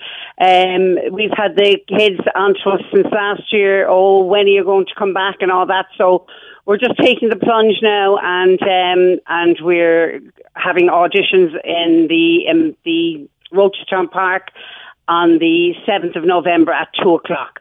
Uh, so looking forward to that. Uh, they're walk-ins, they're walk-in auditions. Uh, they're free of charge. We don't charge anything for them. Um, and the teen, the teen category is from 13 to 18. And as you know, in the last five years, we've brought in a junior category from 7 to 12, which is absolutely fantastic as well. It's amazing, actually. There's always at every final uh, every year since you brought. There's always one showstopper who's only about eight, and you go, "Oh my God, look at that!" yeah, yeah, yeah. And it's unbelievable because when we decided to do this, uh, the, the junior one, uh, we kind of were only doing it really for a bit of fun because they, all the young kids, sometimes they were dressing up and pretending they were 13, they were only 10, you know. uh, but uh, we were absolutely, completely shocked at the talent that's out there in both the senior and the junior category. So, um, you know, some of our, uh, you know, some of our teens even over the years, like we're 19 years doing it this year. Next year will be our 20th anniversary, and um, you know, a lot of our teens have gone on to do uh, great things. Uh, some of our teens didn't go down the music route, but it just gave them the confidence to move on in whatever career path they chose. Well, you the, know, one, the one we mention is the double Grammy nominated Roy Buckley. Absolutely. We're so proud of Roy. We really are. He's an amazing young man. He won it when he was only 16 years of age. I suppose it was probably the first, probably big stage for him uh, to start off his career, um, and we were just glad to have some small, very, very small part in it. But uh, we are very proud of Roy, and we've uh, lots of other young people. Fusion, uh, They're a band from Clonakilty. They um, they signed a contract with, with the UK label um, there last year, so they're working away hard. So um, so look, you know, we're very proud of our competition. It's it's a fun competition. Everything in it is positive. Mm. Uh, we don't give any negativity at all. Uh, we have voice coach coaches coming in, uh, you know, in the mornings to rehearse them, and uh, they make great friends. It's just a great fun competition, and we love being part of it. Yeah, and it's great to have it back on again. So the auditions are 7th of November in Rochestown Park, 2 o'clock. I take it everything will be done COVID compliant and all of that. Absolutely, uh, yeah, absolutely. And just one other thing there, PJ. We um, we actually didn't get any sponsor this year. We have, of course, the School of Music, which come on board every year. And in fairness, Rochestown Park have been very good to us now as well for this year. Uh, but we, it, because we went so quick to do it this year, because of course with the rules and regulations, we didn't know where we stood really with the COVID situation. So we really are hoping that maybe some local Cork business might come on board with us this year and maybe help us with a bit of sponsorship. So if anyone is interested, just get onto our Cork Teen Idol page or maybe just contact the station or you can give them my number. We would be delighted to have somebody on board to help the young talent of Cork, really. Okay, looking forward once again to being part of it, Liz. Uh, it's great, great to see Teen Idol back. Auditions November the seventh. Thanks, Liz Cosgrove. No, uh, November the seventh. Auditions at Rochestown Park Hotel at two o'clock from the seven to twelves and the thirteen to 18s. It's great fun. I'm so looking forward to getting back into that. Can we just talk? The Opinion Line on Corks 96 FM. With McCarthy Insurance Group. Call them now for motor, home, business, farm, life, and health insurance. CMIG.ie. The two grand minute. Is Cork's biggest breakfast cash giveaway. Listen to play at 740 and 840 every day. On Cork's 96 FM. Answer 10 questions to claim all that cash. Oh, oh, oh my God. Oh, winner. There you go. Go, go. The two grand minute with phones. Your Irish SIM free specialist for 12 years. Any SIM, any network, any country. Phones.ie. Casey and Ross in the morning. I actually don't believe it. On Cork's 96 FM. Can we just talk? The Opinion Line with PJ Coogan Call us now. 1850 715 996. on Corks 96 FM. Just had a call there from uh, Fiona, who's not with us today, but she just messaged us in to say that Nadim has told her that he's now fearful that his kidneys might be failing. That is most unfortunate to hear. I, I, I do repeat that when I said, or when he was on with me uh, at the very start of his campaign, I, I suggested to Nadim that, you know, going on hunger strike, the only person he'd hurt would be himself. But he feels so desperate that that's what he is doing. 1850 715 The Cork County Public Participation Network is seeking participants. Carol Harper, what is the Cork County Public Participation Network? Good morning to you. Good morning, Peter. How are you? Um, yeah, so, right, I've got the impossible job here of explaining something that's quite complicated, but we'll take it step by step, okay? Okay. Because it's like a new technology. You don't have to know everything. We'll just we'll just ease in and get to know it little by little. So basically, it's um, it's a statutory body. So it was made by the government in 2014 when they changed the local government around. So it was something that came out of that. So every local authority has a public participation network, and I'm uh, in, uh, on the a member of the secretary, what's called the secretariat of the Cork County PPN. So we work, we're independent of Cork County Council, but we work very, very closely with them um, to, to create this network. So what it is is it's a, a network. All of the non-profit, community, and voluntary groups from around the county. So I'd like groups that would include like tidy towns and sports clubs, and then also environmental groups. And also we have a special section to encourage p- groups that are looking after minorities and then not, like those groups that are not that are often on, on the margins. So the social inclusion groups, and they all join this organization called the Cork County PPN. Hmm. And the idea is that we all come together and, and we actually have um, a- a a- like organized roles. So we're there to um, help with representation and to make sure really that that decisions that are being made that affect all of our lives um, involve the community at a grassroots level. Right. So we get a little bit of uh, representation for communities. Yeah. Are you like a community umbrella group that advises or liaises with county council. Yeah, very much. But we actually, um, like our role is actually uh, there in under the statutory uh, in in law as such. So we actually have protected roles in that um, we have voices on these committees where the policy is being developed for the county. So, like all of those policies, they might seem like you know it they're not totally relevant. But you know when you put all of the policies together mm. that's that really shapes how our communities work how how you know and they should reflect the the values of of all of us across society. And just to go back to what you were talking about this morning you know uh, like when you're working with with people across the especially Cork County because we're very proud of our county like people are people are fantastic. You know people have the best of interests at heart. Mm. and what we're trying to do is we're trying to come together as a group and you know harness all of our experience and all of our knowledge because we've fantastic community people volunteers and groups out there and bring that all forward onto the table where these policies are being made. Okay. So, so what's going on there is, you know, obviously, you know, there's an awful lot of compromise to go on when you're coming up with policy, and mm-hmm. that's just part of the game. Yeah. But you know, we we believe that good compromises can be made, and that they should come from these values that we hold as as a community in general. Now, it's easier said than done, but Yeah. that's what we're going to try. And we're, So, so who do you need to join this this committee? There, there are 37 members. No, there's 37 seats. So actually, listen, the PPN is has this very strange structure. It's really quite radical, right? Where nobody is in charge of the PPN. The PPN members are in charge of itself. So it's quite uh, it's quite revolutionary, right? It's quite quite radical out there. So this is how it works. This is why it takes a long time. It's taken us in the secretariat over a year now to get this up and running.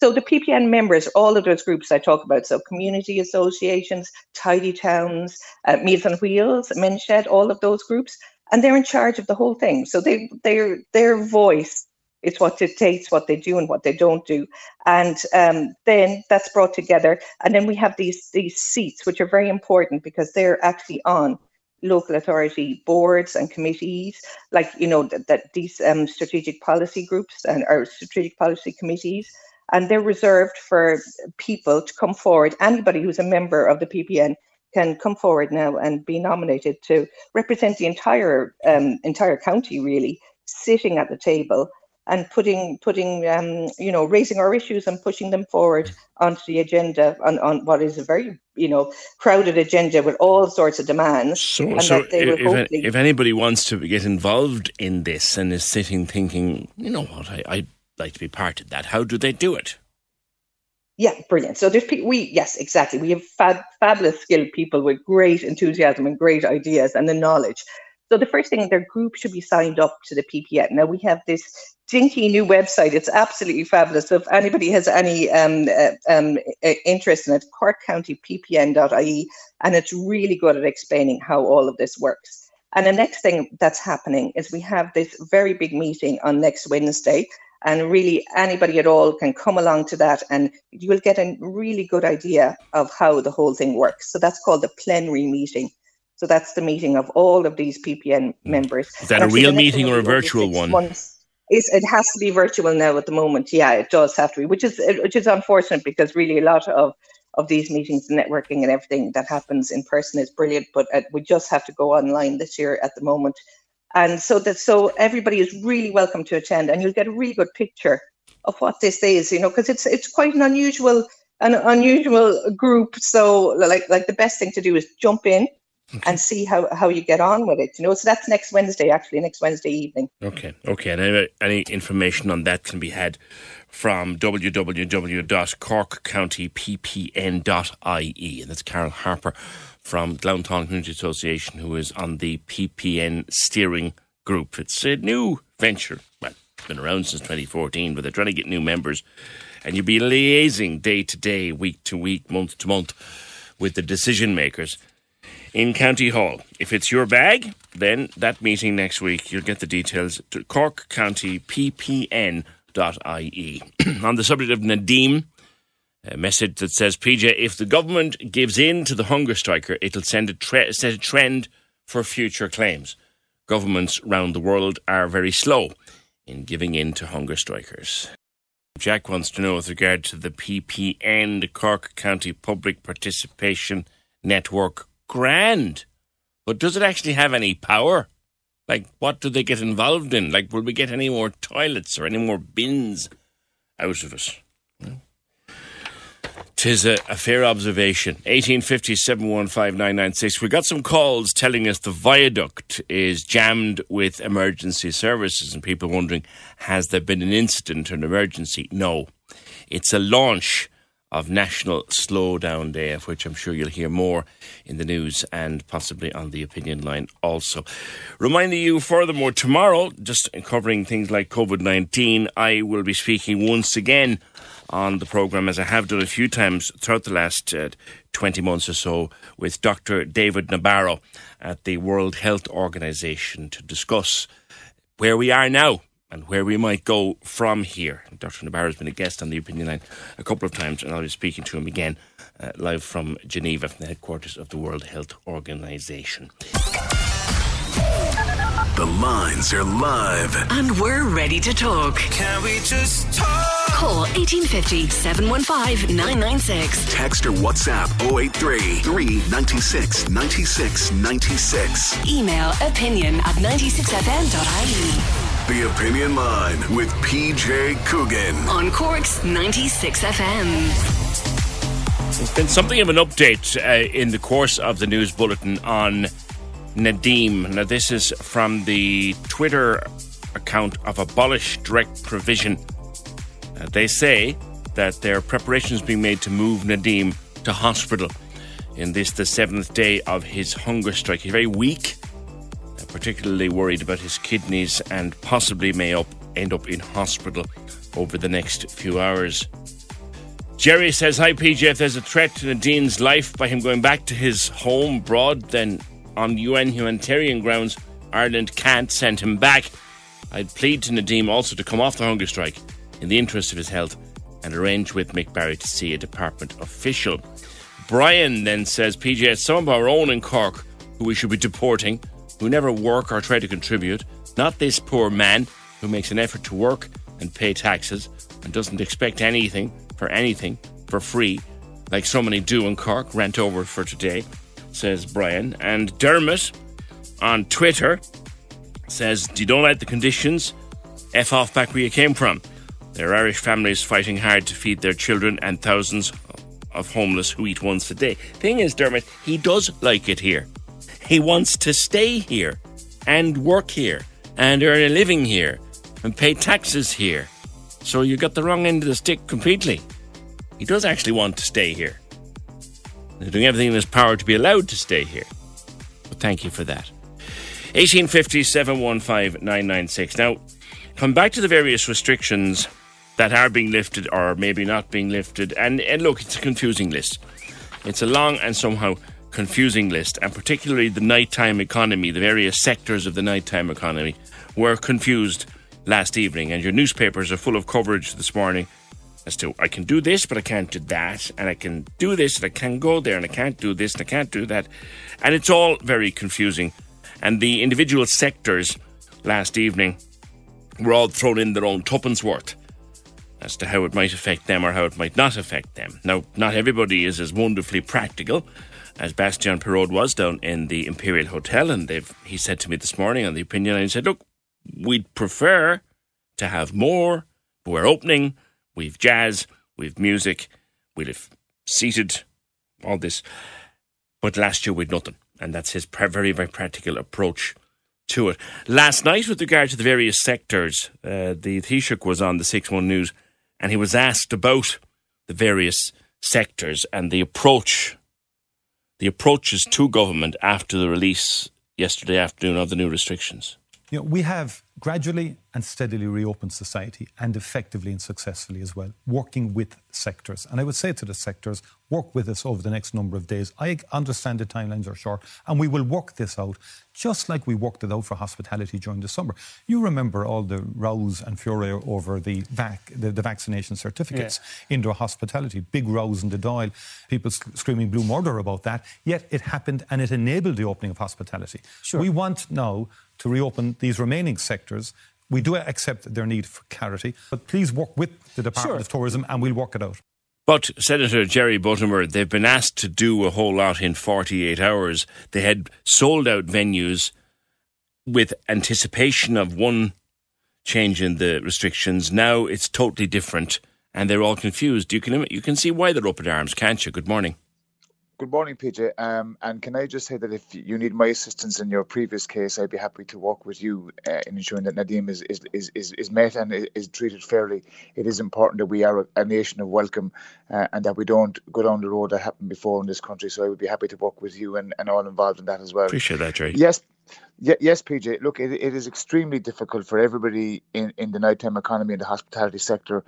Um, I suppose what we need at this stage now uh, is, is is is a bit of perspective and action. And I suppose first of all, we've had huge public buy-in in terms of the vaccination program, in terms of following public health advice, and there has been a clear call for the majority of the, the people to reopen the country in a safe manner.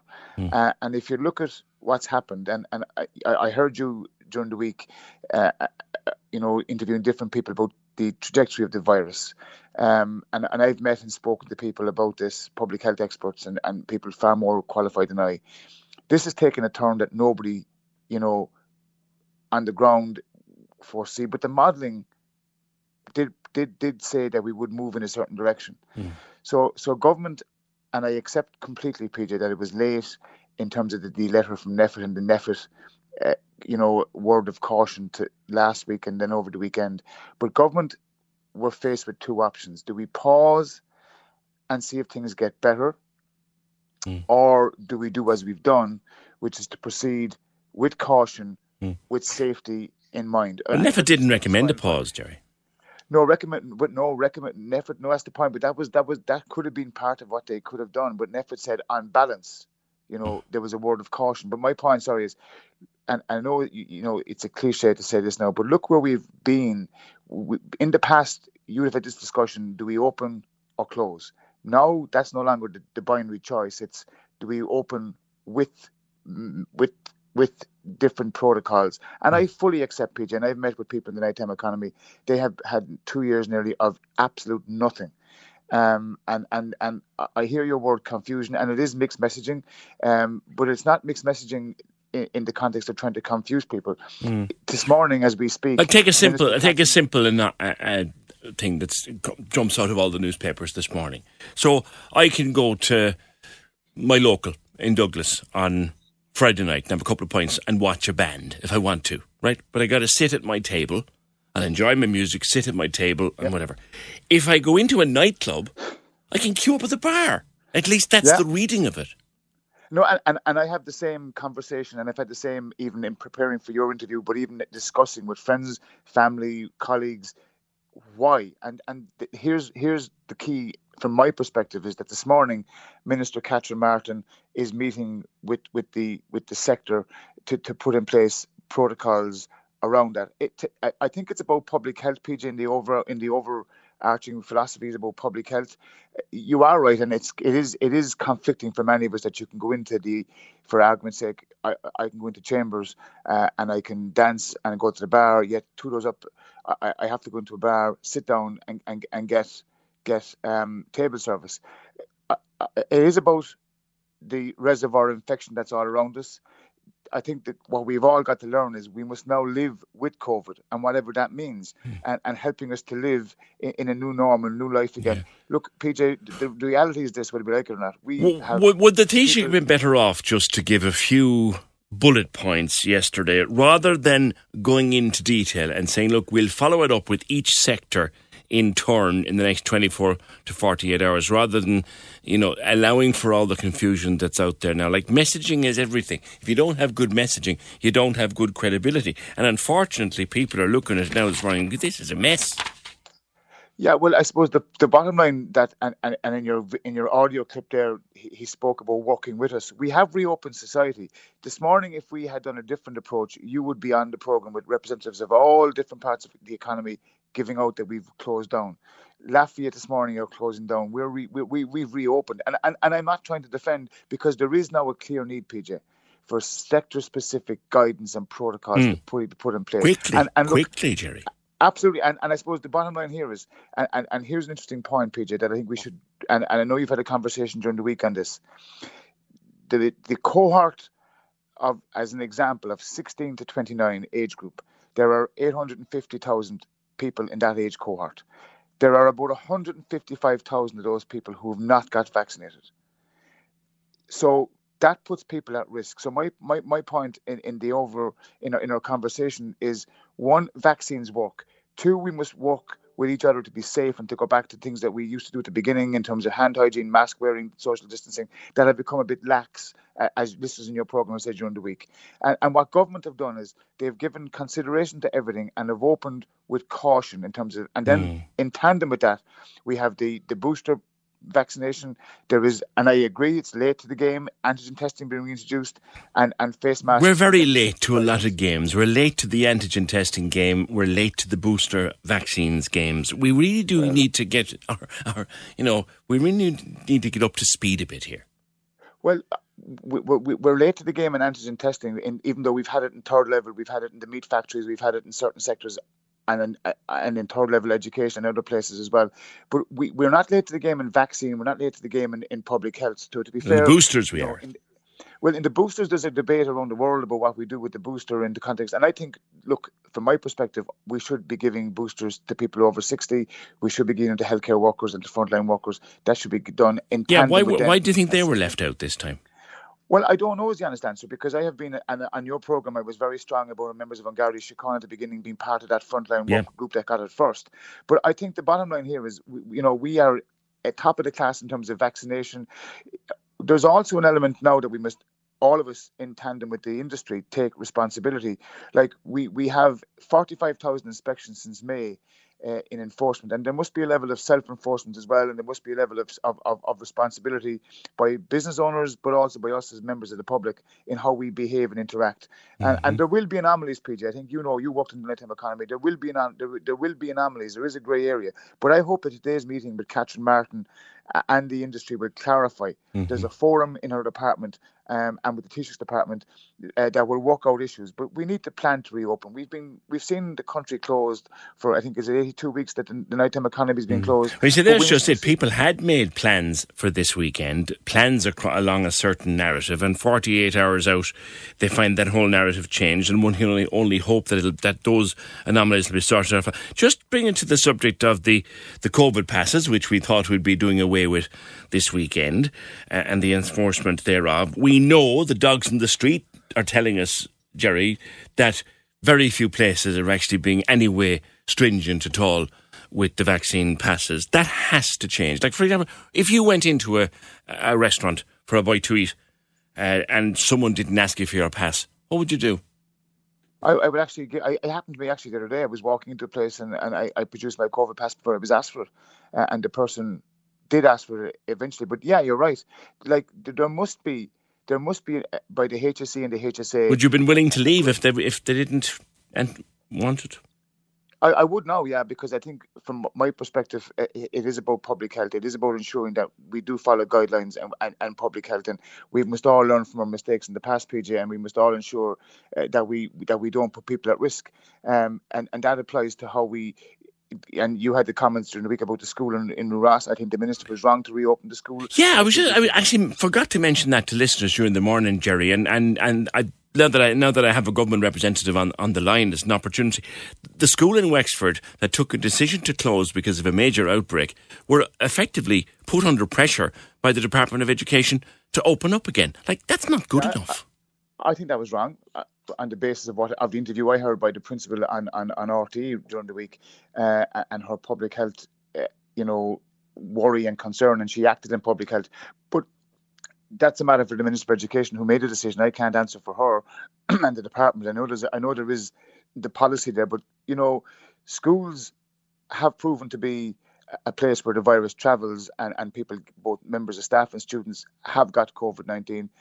but just to go back to your question, there, there was 3% found to be non compliant uh, in, in the HSE, uh, HSA um, checks, if you like. Two thirds of bars and restaurants are in compliance. And to be fair, if you look at around Cork City, for example, uh, the majority instantaneously will ask for the COVID cert uh, or, and will will ask for it to be produced automatically, and there will always be uh, a check in terms of you know the contact person. I, I will give you an example, PJ. I was over in, in if I'm allowed to mention a tile shop, Del Ferno Tiles in Kinsale Road last weekend, and and on the door going in there was a book uh, where you had to sign in with your name, and I was impressed by that. This was a store that actually took public health to you know the level we meant to take it to in terms of contact tracing, and I think we need to ensure that contact tracing continues. Um, we've 75 people this morning in ICU beds, PJ. Yeah. Now, uh, thankfully, we never ran out of oxygen. We never ran out of ventilators. No. We we didn't run out of ICU beds. But the pandemic isn't over. That's the No. Actually, point. well, no, you've just led me down a road that I've been mentioning to my listeners over the last week, Jerry, comparing official HSE numbers that are published every day and a public, a publicly accessible document. In the course of October 20th, 2020 to October 20th, 2021, there's about 10 extra fully staffed ICU beds. Explain that one. Well, I, I'm told, and I haven't got the figures to hand, that we have we have we have 800 extra beds, 450 being used for COVID. There's a seven to 8,000 extra staff. We have increased ICU beds. Um, there is a capacity issue, PJ. I'm a former chairman of the health committee. I know. uh, and there, and there is a capacity of beds issue uh, that we need to look at. Uh, and I think part of and, and in this city, And that's what making us so nervous, isn't it? As the ICUs start filling up, people get very nervous and we end up with restrictions that we might not have had to have. They do, and we are concerned, and we're right to be concerned. And and as you, I think it was your program I heard where the capacity in our in our emergency departments has been busier this autumn than it has been for quite some time. Um, there is a need, and, and and you will have a debate in your program in, in a couple of weeks or a couple of months about the new elective hospital for Cork and where and not just where it will be, but how it will look and how it will be developed and what will its its Mm. capacity and its its usage be. And and that's why I think we need to go back and look at the whole look, I, I, I, I'm going back in history to the closure of the North Infirmary in the Ama and the closure of different, you know, look, we can have that debate, but the bottom line here is we do need to increase capacity. But but the important point here is, PJ, we've reopened the country with caution. We're encouraging people to remain vigilant and to get vaccinated. And I just hope that the jazz weekend in Cork that we're all craving for uh, would be a safe one and that we all each of us collectively and individually uh, enjoy it, but also that we, we, we take care and mind each other because it is important that we, we do, you know, ensure that the virus doesn't continue to spread the way it has. Okay, thank you very much. That's Senator Jerry Buttimer, uh, 1850 And I, I just, before we finish up today, if you are going into a place at the weekend and they don't ask for your cert, or they kind of casually wave you on when you show your cert, what message is it sending to you? Would you go into a place where they didn't check? 1850 715 996. Do you know celebrities? Them people, them celebrity type people. You'd think that everything comes really easy for them, wouldn't you? Um, particularly dating. Papers and social and Facebook and Insta, they're all full of pictures of celebrities dating. Sometimes it's front page news. You'd think it's easy for them, like just click your fingers and you're surrounded by dates that you want. It's not so easy. It isn't so easy at all. So, season three of Celebrity Pulling with My Parents is focusing on that. How being just a little bit well known, does it or does it not make it easier to get a date?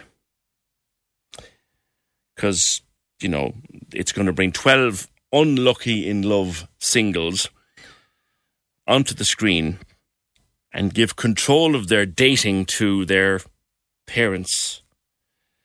It can it can only be a disaster waiting to happen. And great television in the process. Talk about that next. The Opinion Line on Corks 96 FM. With McCarthy Insurance Group. Call in person or call them now. They don't just talk the talk, they walk the walk. See MIG.ie. Put fully focused. What do you mean? Got my eyes on a prize, that's me. Manchester City are the champions. Number one, that's top of the league. The best football league in the world is right here. Firmino with the flick. Salah! Fernandes is going to go for goal. Oh, what a goal. The Premier League Live, powered by Top Sport. Join me, Trevor Welch, exclusively online at 96fm.ie. Tune in Saturdays as we ramp up the excitement for the day's biggest games. We'll bring you pre-match analysis, live commentary, and in-depth interviews with some legends of the sport. The Premier League Live. With Now, stream live Premier League action with a Now Sports or Sports Extra membership. Listen every Saturday exclusively online at 96fm.ie or download the Cork's 96FM app. Can we just talk? The Opinion Line with PJ Coogan Text or WhatsApp now 083 396 96 96. on Cork's 96 FM. Crossy from FM 104. What possessed you to put yourself forward for pulling with my parents? Good morning. Good morning. I Are know. You do that you know what? desperate, you poor devil, you. See, when I'm on my Instagram or Twitter, I always talk about dates or I talk about food. Like, there's two things I love. One is going on dates, and the second is mammy dinners. I love mammy dinners. I love, you know, when everyone has a mother dinner that they all love. So if people follow me, they're like, "Will you stop talking about food? Stop talking about dates?" And then when someone came to me, I was like, "Do you know what? Let's do it for the crack. Let's see what happens." Um, so yeah, we started summer, but my, my show is different to everyone else's, and people will probably know who my mammies are because uh, my own mum is very shy, doesn't want to be on TV, doesn't want to be on the radio. So I was like, oh god, I won't be able to do it then. And they're Tell like, the you know, people truth. Tell the truth. She's running away and hiding under the stairs, going, I don't believe he's doing this. Oh God! Oh, it gets worse. So she was. The the producers were like, "Look, everyone has a mammy figure in their life or a dad figure in their life," and they're like, "Have you got one?" And I was like, "Well, I I do actually." I was like, "Do you know Mary McEvoy, who is Biddy in Glenroe?" And they were like, "Yes." And I was like, "Well, if I ask Mary, like, I'm sure she'll do it."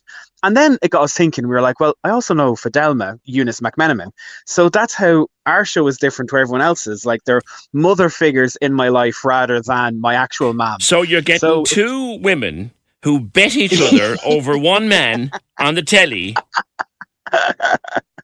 Yes, and it's the first time they're going to be on TV together in 20 years. Glenroe ended 20 years this year, and it's the first time these two have been on TV together. So There was fireworks the last time. And you know what? And you know what? On our sh- on the show, uh, pulling my parents, I actually talked to them about that because, like, I know all the stories, but nobody else would know. You know, remember when that you know when that that scene with Miley and Biddy and well, sorry, Fidelma and In the barn. Miley in the yeah, like Eunice was saying, she was barred from certain shops. She was getting hate mail. You know, people were writing into RTE going, "Get this woman off the TV." And she said it got to a stage where even her mom was like, "Ah, now come on now." And she was like, "Would you stop?" She was like, "I'm acting." But it's mad to think, you know, back then. But if it was now, the hate would probably go to Miley. Yeah. Because, you know, Eunice, you know, Fidelma was like, it's not my fault, you know, it's both of our faults. So we talk about that, we have the crack, and then they take my phone, which is the kind of the craziest part of it because I don't know about yourself about uh, the likes of all these dating apps. I think any girl listening right now will tell you that sometimes men are a bit creepy on on uh, the likes of Tinder and all those dating sites. So Mary and Eunice see it for themselves and see what it's like and see, you know, that some people Did you like get a chance to sort of clear your phone before you gave it over to them? Do you know what I did at the very start? I was like, right, I need to make sure my phone is completely clean. I was like, I don't care what anyone else sends me. I was like, I am not having that with. I still, you know, have to go for dinner with Mary and Eunice from time to time. So it was great. It was good bit of fun, and because they haven't, they haven't, you know, they're in relationships for over twenty years each, so they haven't been on dating apps or they don't know anything about it. So at the start of it, it was a bit strange because I had to I tell them a lot about the lingo and tell them how it all works. But by the end of it, they were like, "Give us a shot your phone there." I'm like, "Okay, the show's over," and they're going, "Go on, no, I just want to see who's around here." Because with certain apps, you can kind of see who's in your locality. So Mhm. they were really curious to see if there was anyone in the coffee shop. We went to a pub and they're like, I wonder if there's anyone in your app on, on the pub. And I was like, what do you mean? Give us your phone. So you kind of see bits like That's that. kind of stalking, you know? yeah. Oh God, but it's it's funny. Did you get and- yourself sorted anyway? Well, we got two dates. We got two dates, and the crack with the two dates are is that Mary and Eunice are going to be in my ear. Like this is Ant and Dec stuff, you know, with the with the talky bits in your ear. and they were in a van across from the two dates that I was in, and everything that they said to me, I had to say during the dates. So hold on like, a "If you minute. go for long- Let's let's let's bring that right. So so you're on a date, yeah. and your chat lines are coming to you from Biddy and Fidelma from Glenroe in 2021. when you think of it like that, you're kind of going, okay, uh, did I think this would ever happen to me? That two icons from TV will be telling me about my dating life, and you know, No, and no, they do feed, me, feeding you chat up lines during a date through a thing in your ear. yeah, Bring in the milk there now. and it does like it. Some of the stuff now, Mary is very bold from time to time, so Can't butter on them spuds. Uh, it's going to be a bit of crack. I was kind of nervous. Um, I actually showed my mum a promo clip that went out during the week, and Mary has an animal sanctuary farm in her house. So we were. I- I live in Dublin, what twenty years now. So I've never. I've gone away from the farm about a long time. So oh, Mary was getting me to do loads of stuff, and there were two or three little innuendos. And my mum's, you know, like she wouldn't be prudish at all, but she became prudish the other night. She was like, "Is this what it's going to be about? Am I going to be able to walk down the town?" I was like, "Well, you had your chance to come on the TV show, and you wouldn't." So I was like, "Strap in now for half nine on Wednesday night and see how it all goes." All right, looking But, uh, forward to it. It just- should be yeah. good, good crack. Yeah, it Could- I, I bit don't know, crack. how, are, you, are, are you allowed to tell us how it all worked out? I'm not. I'm not allowed. But yeah, tonight half nine on RT2, and you get to see Biddy and Fidelma. Like that's the to me, I'm like they're the icons. they're the great crack. All right, Crossy, good luck with that. That's Crossy from our sister station, the wireless group FM 104. He is on tonight. Celebrity pulling with my parents, although his parents aren't his parents. They're Biddy and Fidelma from Glenroe. Like, who knew that Biddy and Fidelma from Glenroe would end up giving dating advice to a lunatic off the radio in 2021? Premier League Live, of course, back this Saturday at 96fm.ie with Trevor Welsh and all powered up by TalkSport. Bringing you live coverage this weekend of Chelsea versus Norwich City at half past 12, Crystal Palace v Newcastle at 3, and Brighton take on Manchester City at 5.30. And of course, Newcastle, news just, news just broke this morning, they've parted company with Steve Bruce. So will they have a new manager in place for that match? Saturday at 3. It's the Premier League Live online with Now. Stream live Premier League action with the Now Sports or Sports Extra membership. Your sport on your terms. Stream only the games that matter to you with Now.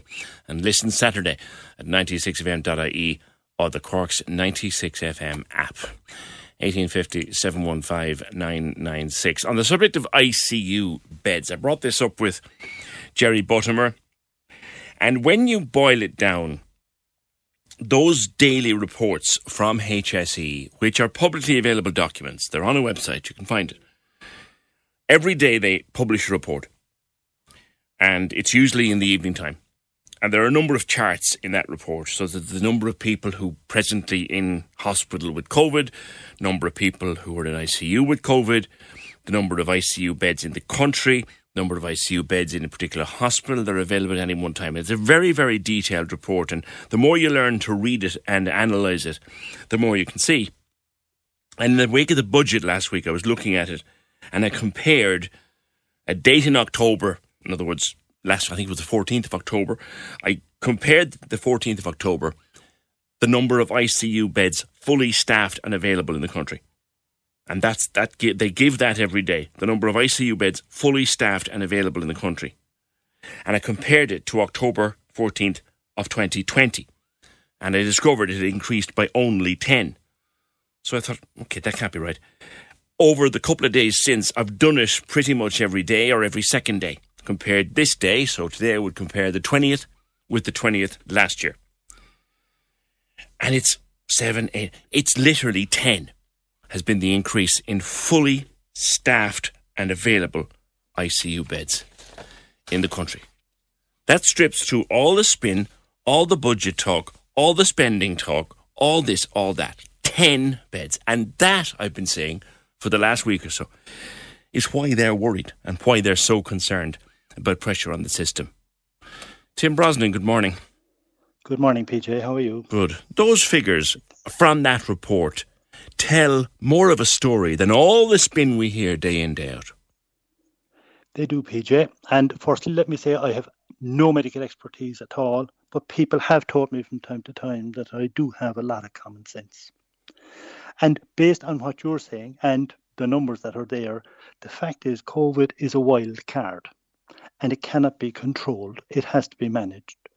And we do know that it does cause serious illness in certain people and they do require ICU beds. Mm. And with that knowledge alone, we should have provision for at least 100 extra ICU beds. And that should have been done in the last 12 months. We know that.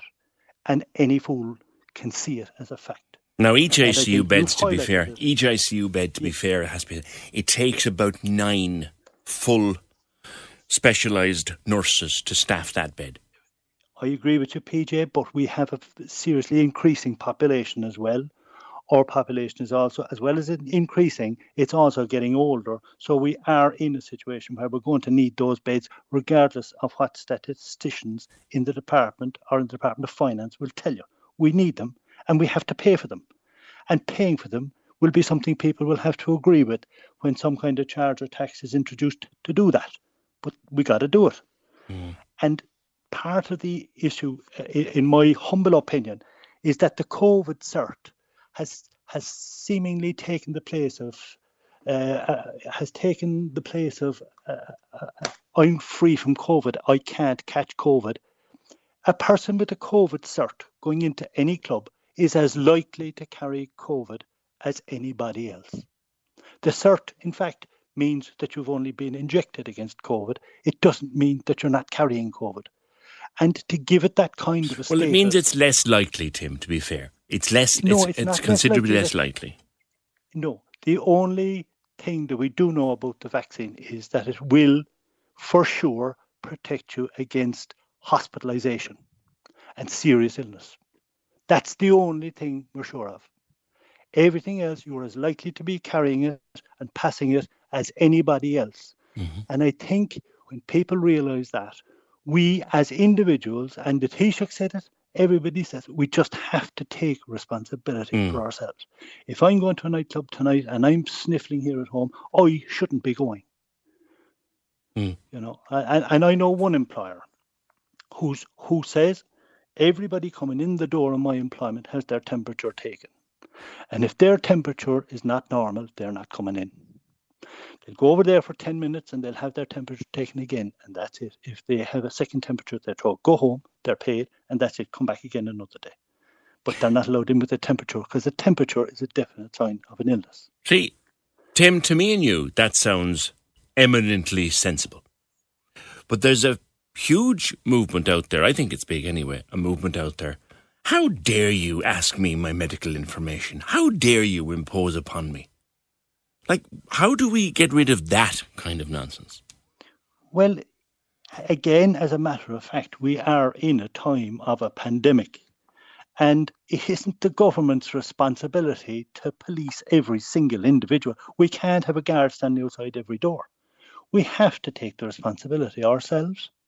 And we have to say, as adults, that this is not acceptable for me to go out tonight. I may be able to go out tomorrow night or some other night, but not tonight. And that has to be done.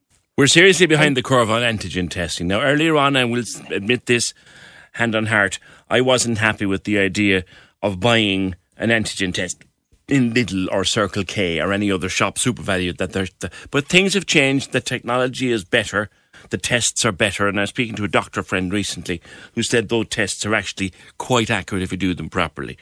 We're not encouraging. So you, you, yeah, you have the sniffle, you have the cough. Stay home, get a test in the morning, and test yourself. We're not in. We're not. We're not in that space yet. No, we're not, and that's where we have to go as a people. We, we can't be driven there. I mean, there's there's a situation now where society is breaking into two groups. They have the injection, they don't. I saw a display in Shannon I think it was yesterday, by one member. That was appalling. But and I won't go into it because that's not the purpose of the call. But people are going to have to accept that some people, and you had a doctor a professor on earlier, who may have the ability to fight the virus, and we want those people in society as well because it's they may produce the cure. But individually, whether you have a COVID cert or whether you don't have a COVID cert, if you have a sniffle, do not go out. Mm. If you have a cold, do not go in anywhere. Yeah. But I, I'm afraid what's happening is it's going too far west now, and people are being told if you have a COVID cert, you can more or less do what you like. And that is fundamentally wrong, in my humble opinion. Mm-hmm. And as I said, it's not medical; it's just common sense. No, it, it just it's it's it's a, a, a, it's a trenchantly held opinion. So you're saying COVID cert or not, if you're not feeling hundred percent, stay home. Stay home. You know, there'll be there'll be jazz on the streets. You can see the jazz on the streets. You can wear the mask on the streets, and it does come down to the fundamentals about what and yeah, as a radio station, to be fair, PJ 96 have hammered it home from day one the washing the hands, the social distancing, sneezing or coughing into your elbow. That's what's going to do the stopping of the virus, not fighting amongst ourselves about who has it and who hasn't the injection, who has the injection. Strong, healthy people, you know, they will fight it better than people like me who I'm in my 60s. So I take the injections for my own benefit and for the benefit of those around me. But other people have different views and I respect it all. We don't know where the cure for this thing, if we do get a cure, is going to come from, but certainly having a healthy cohort of people who can stand up for it and weather it mm. is showing scientists where there may be possibilities to make progress in a better inoculation for the older people. Come back to where we started discussing ICU beds because if I don't say it, people will point it out to me. You know, you yourself uh, Tim, you know, you're you're formerly in of, of public life. You were in Fianna Fáil for many yeah. years. Your own party had had, had its hands. PJ, are you proud of it? Good man. Yeah. Your your party had its hands on the health tiller uh, quite a number of times and has it at the moment. So if we're short of ICU beds, Fianna Fáil must take its share of the blame. Our elected representatives have to take responsibility for it. And what I would say to the elected representatives is bring in, you need to you need to raise the finance to fight this thing and give us a health service we need. One glaring area where there is an opportunity to raise taxes in the whole area of capital acquisitions tax. And it's not been touched. Huge amounts of up to 300,000 can transfer from parents to children and all this. And there's not even a 5% or a 10% tax. If somebody told me in the morning both my parents are dead. But if somebody told me in the morning your father has died and left you two hundred thousand, there's a tax at twenty percent, you're getting hundred and eighty. I'd say thanks very much for the hundred and eighty thousand. They've go. got to start taxing the money where it's tax free, and right. I think that's one area. I equally think that the pensions tax relief being given to higher paid taxpayers is just gone beyond a joke at this stage. Mm. That needs to be reeled back so we can raise the finances the place, the, the facilities are there to raise it, the, the, the, the resource is there to be taxed. It can be easily taxed and financed, easily arranged okay. to give us that health service that we need. Okay. In any event, we're going to need to raise taxes for Sláintecare anyway. Yeah. So I, I would put down a marker and I would raise taxes in that area. All right. It's an interesting conversation. We may take it up another day. Tim, thank you very much. That's Tim Brosnan, former uh, Fianna Fáil City Councillor.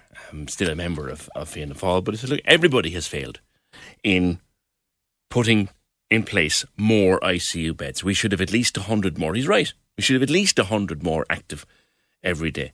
Another figure that we pulled out last week we have only got 59% of the European average number of ICU beds. So we call ourselves number one in the world at a lot of things, and we are but we're serious laggards when it comes to the number of ICU beds for our people.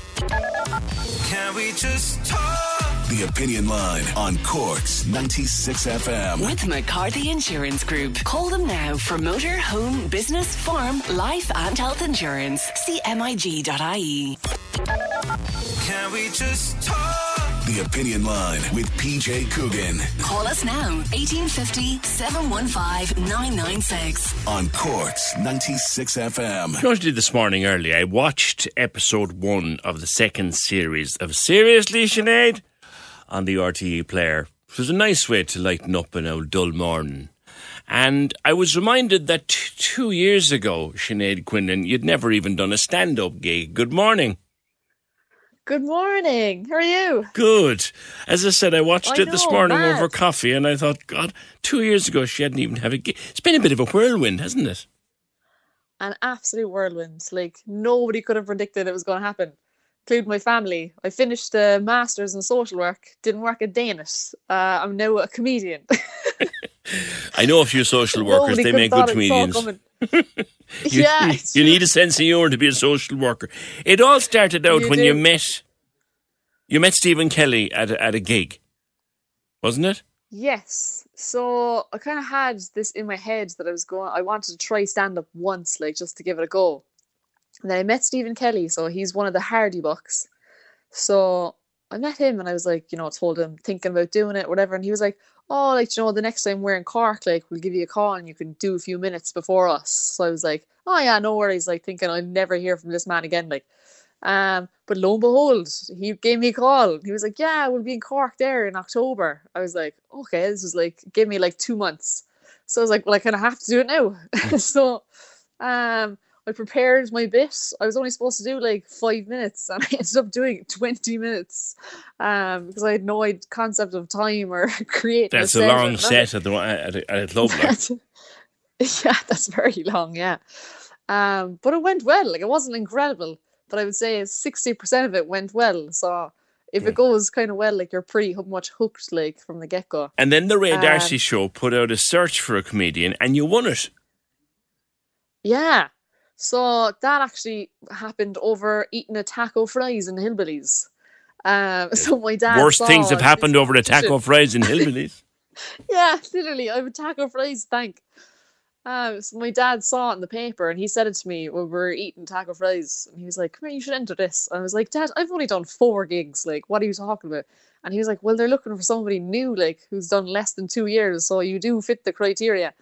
Uh, so I applied anyway, thinking not of it. And so, yeah, I ended up winning it, like, which is mad. And then the prize was a pilot with the RTÉ player, which turned out to be Seriously Sinead. And yeah, the second And now it's in series, series came out two. on Monday. on Yeah. the player. Yeah, can you That's quite right. can you quite believe all this? No, no, not at all. No, sure. And I was on the Den then as well last year, so that was crazy as well. It was just, I think it's a good thing actually that I, it's nothing is really registered, you know. So I'm just kind of floating along. Like I think if it actually all registered, I'd just fall down the floor or something. You're going to have a oh my god moment any one of these days. yeah. yeah. Well, listen, I said I watched series two, episode one this morning early uh, to try and liven up a dreary all morning, and it did just that, and I enjoyed it. And good luck with it. Uh, series two of Seriously Sinead now on the RTÉ Player. Series one is there as well. That's Sinead Quinlan, who two years ago had never even done a gig. Nice to see one of our own doing well. Spin your passion into a business with Shopify and break sales records with the world's best converting checkout. Let's hear that one more time. The world's best converting checkout. Shopify's legendary checkout makes it easier for customers to shop on your website, across social media, and everywhere in between. Now that's music to your ears. Any way you spin it, you can be a smash hit with Shopify. Start your dollar a month trial today at shopify.com slash records.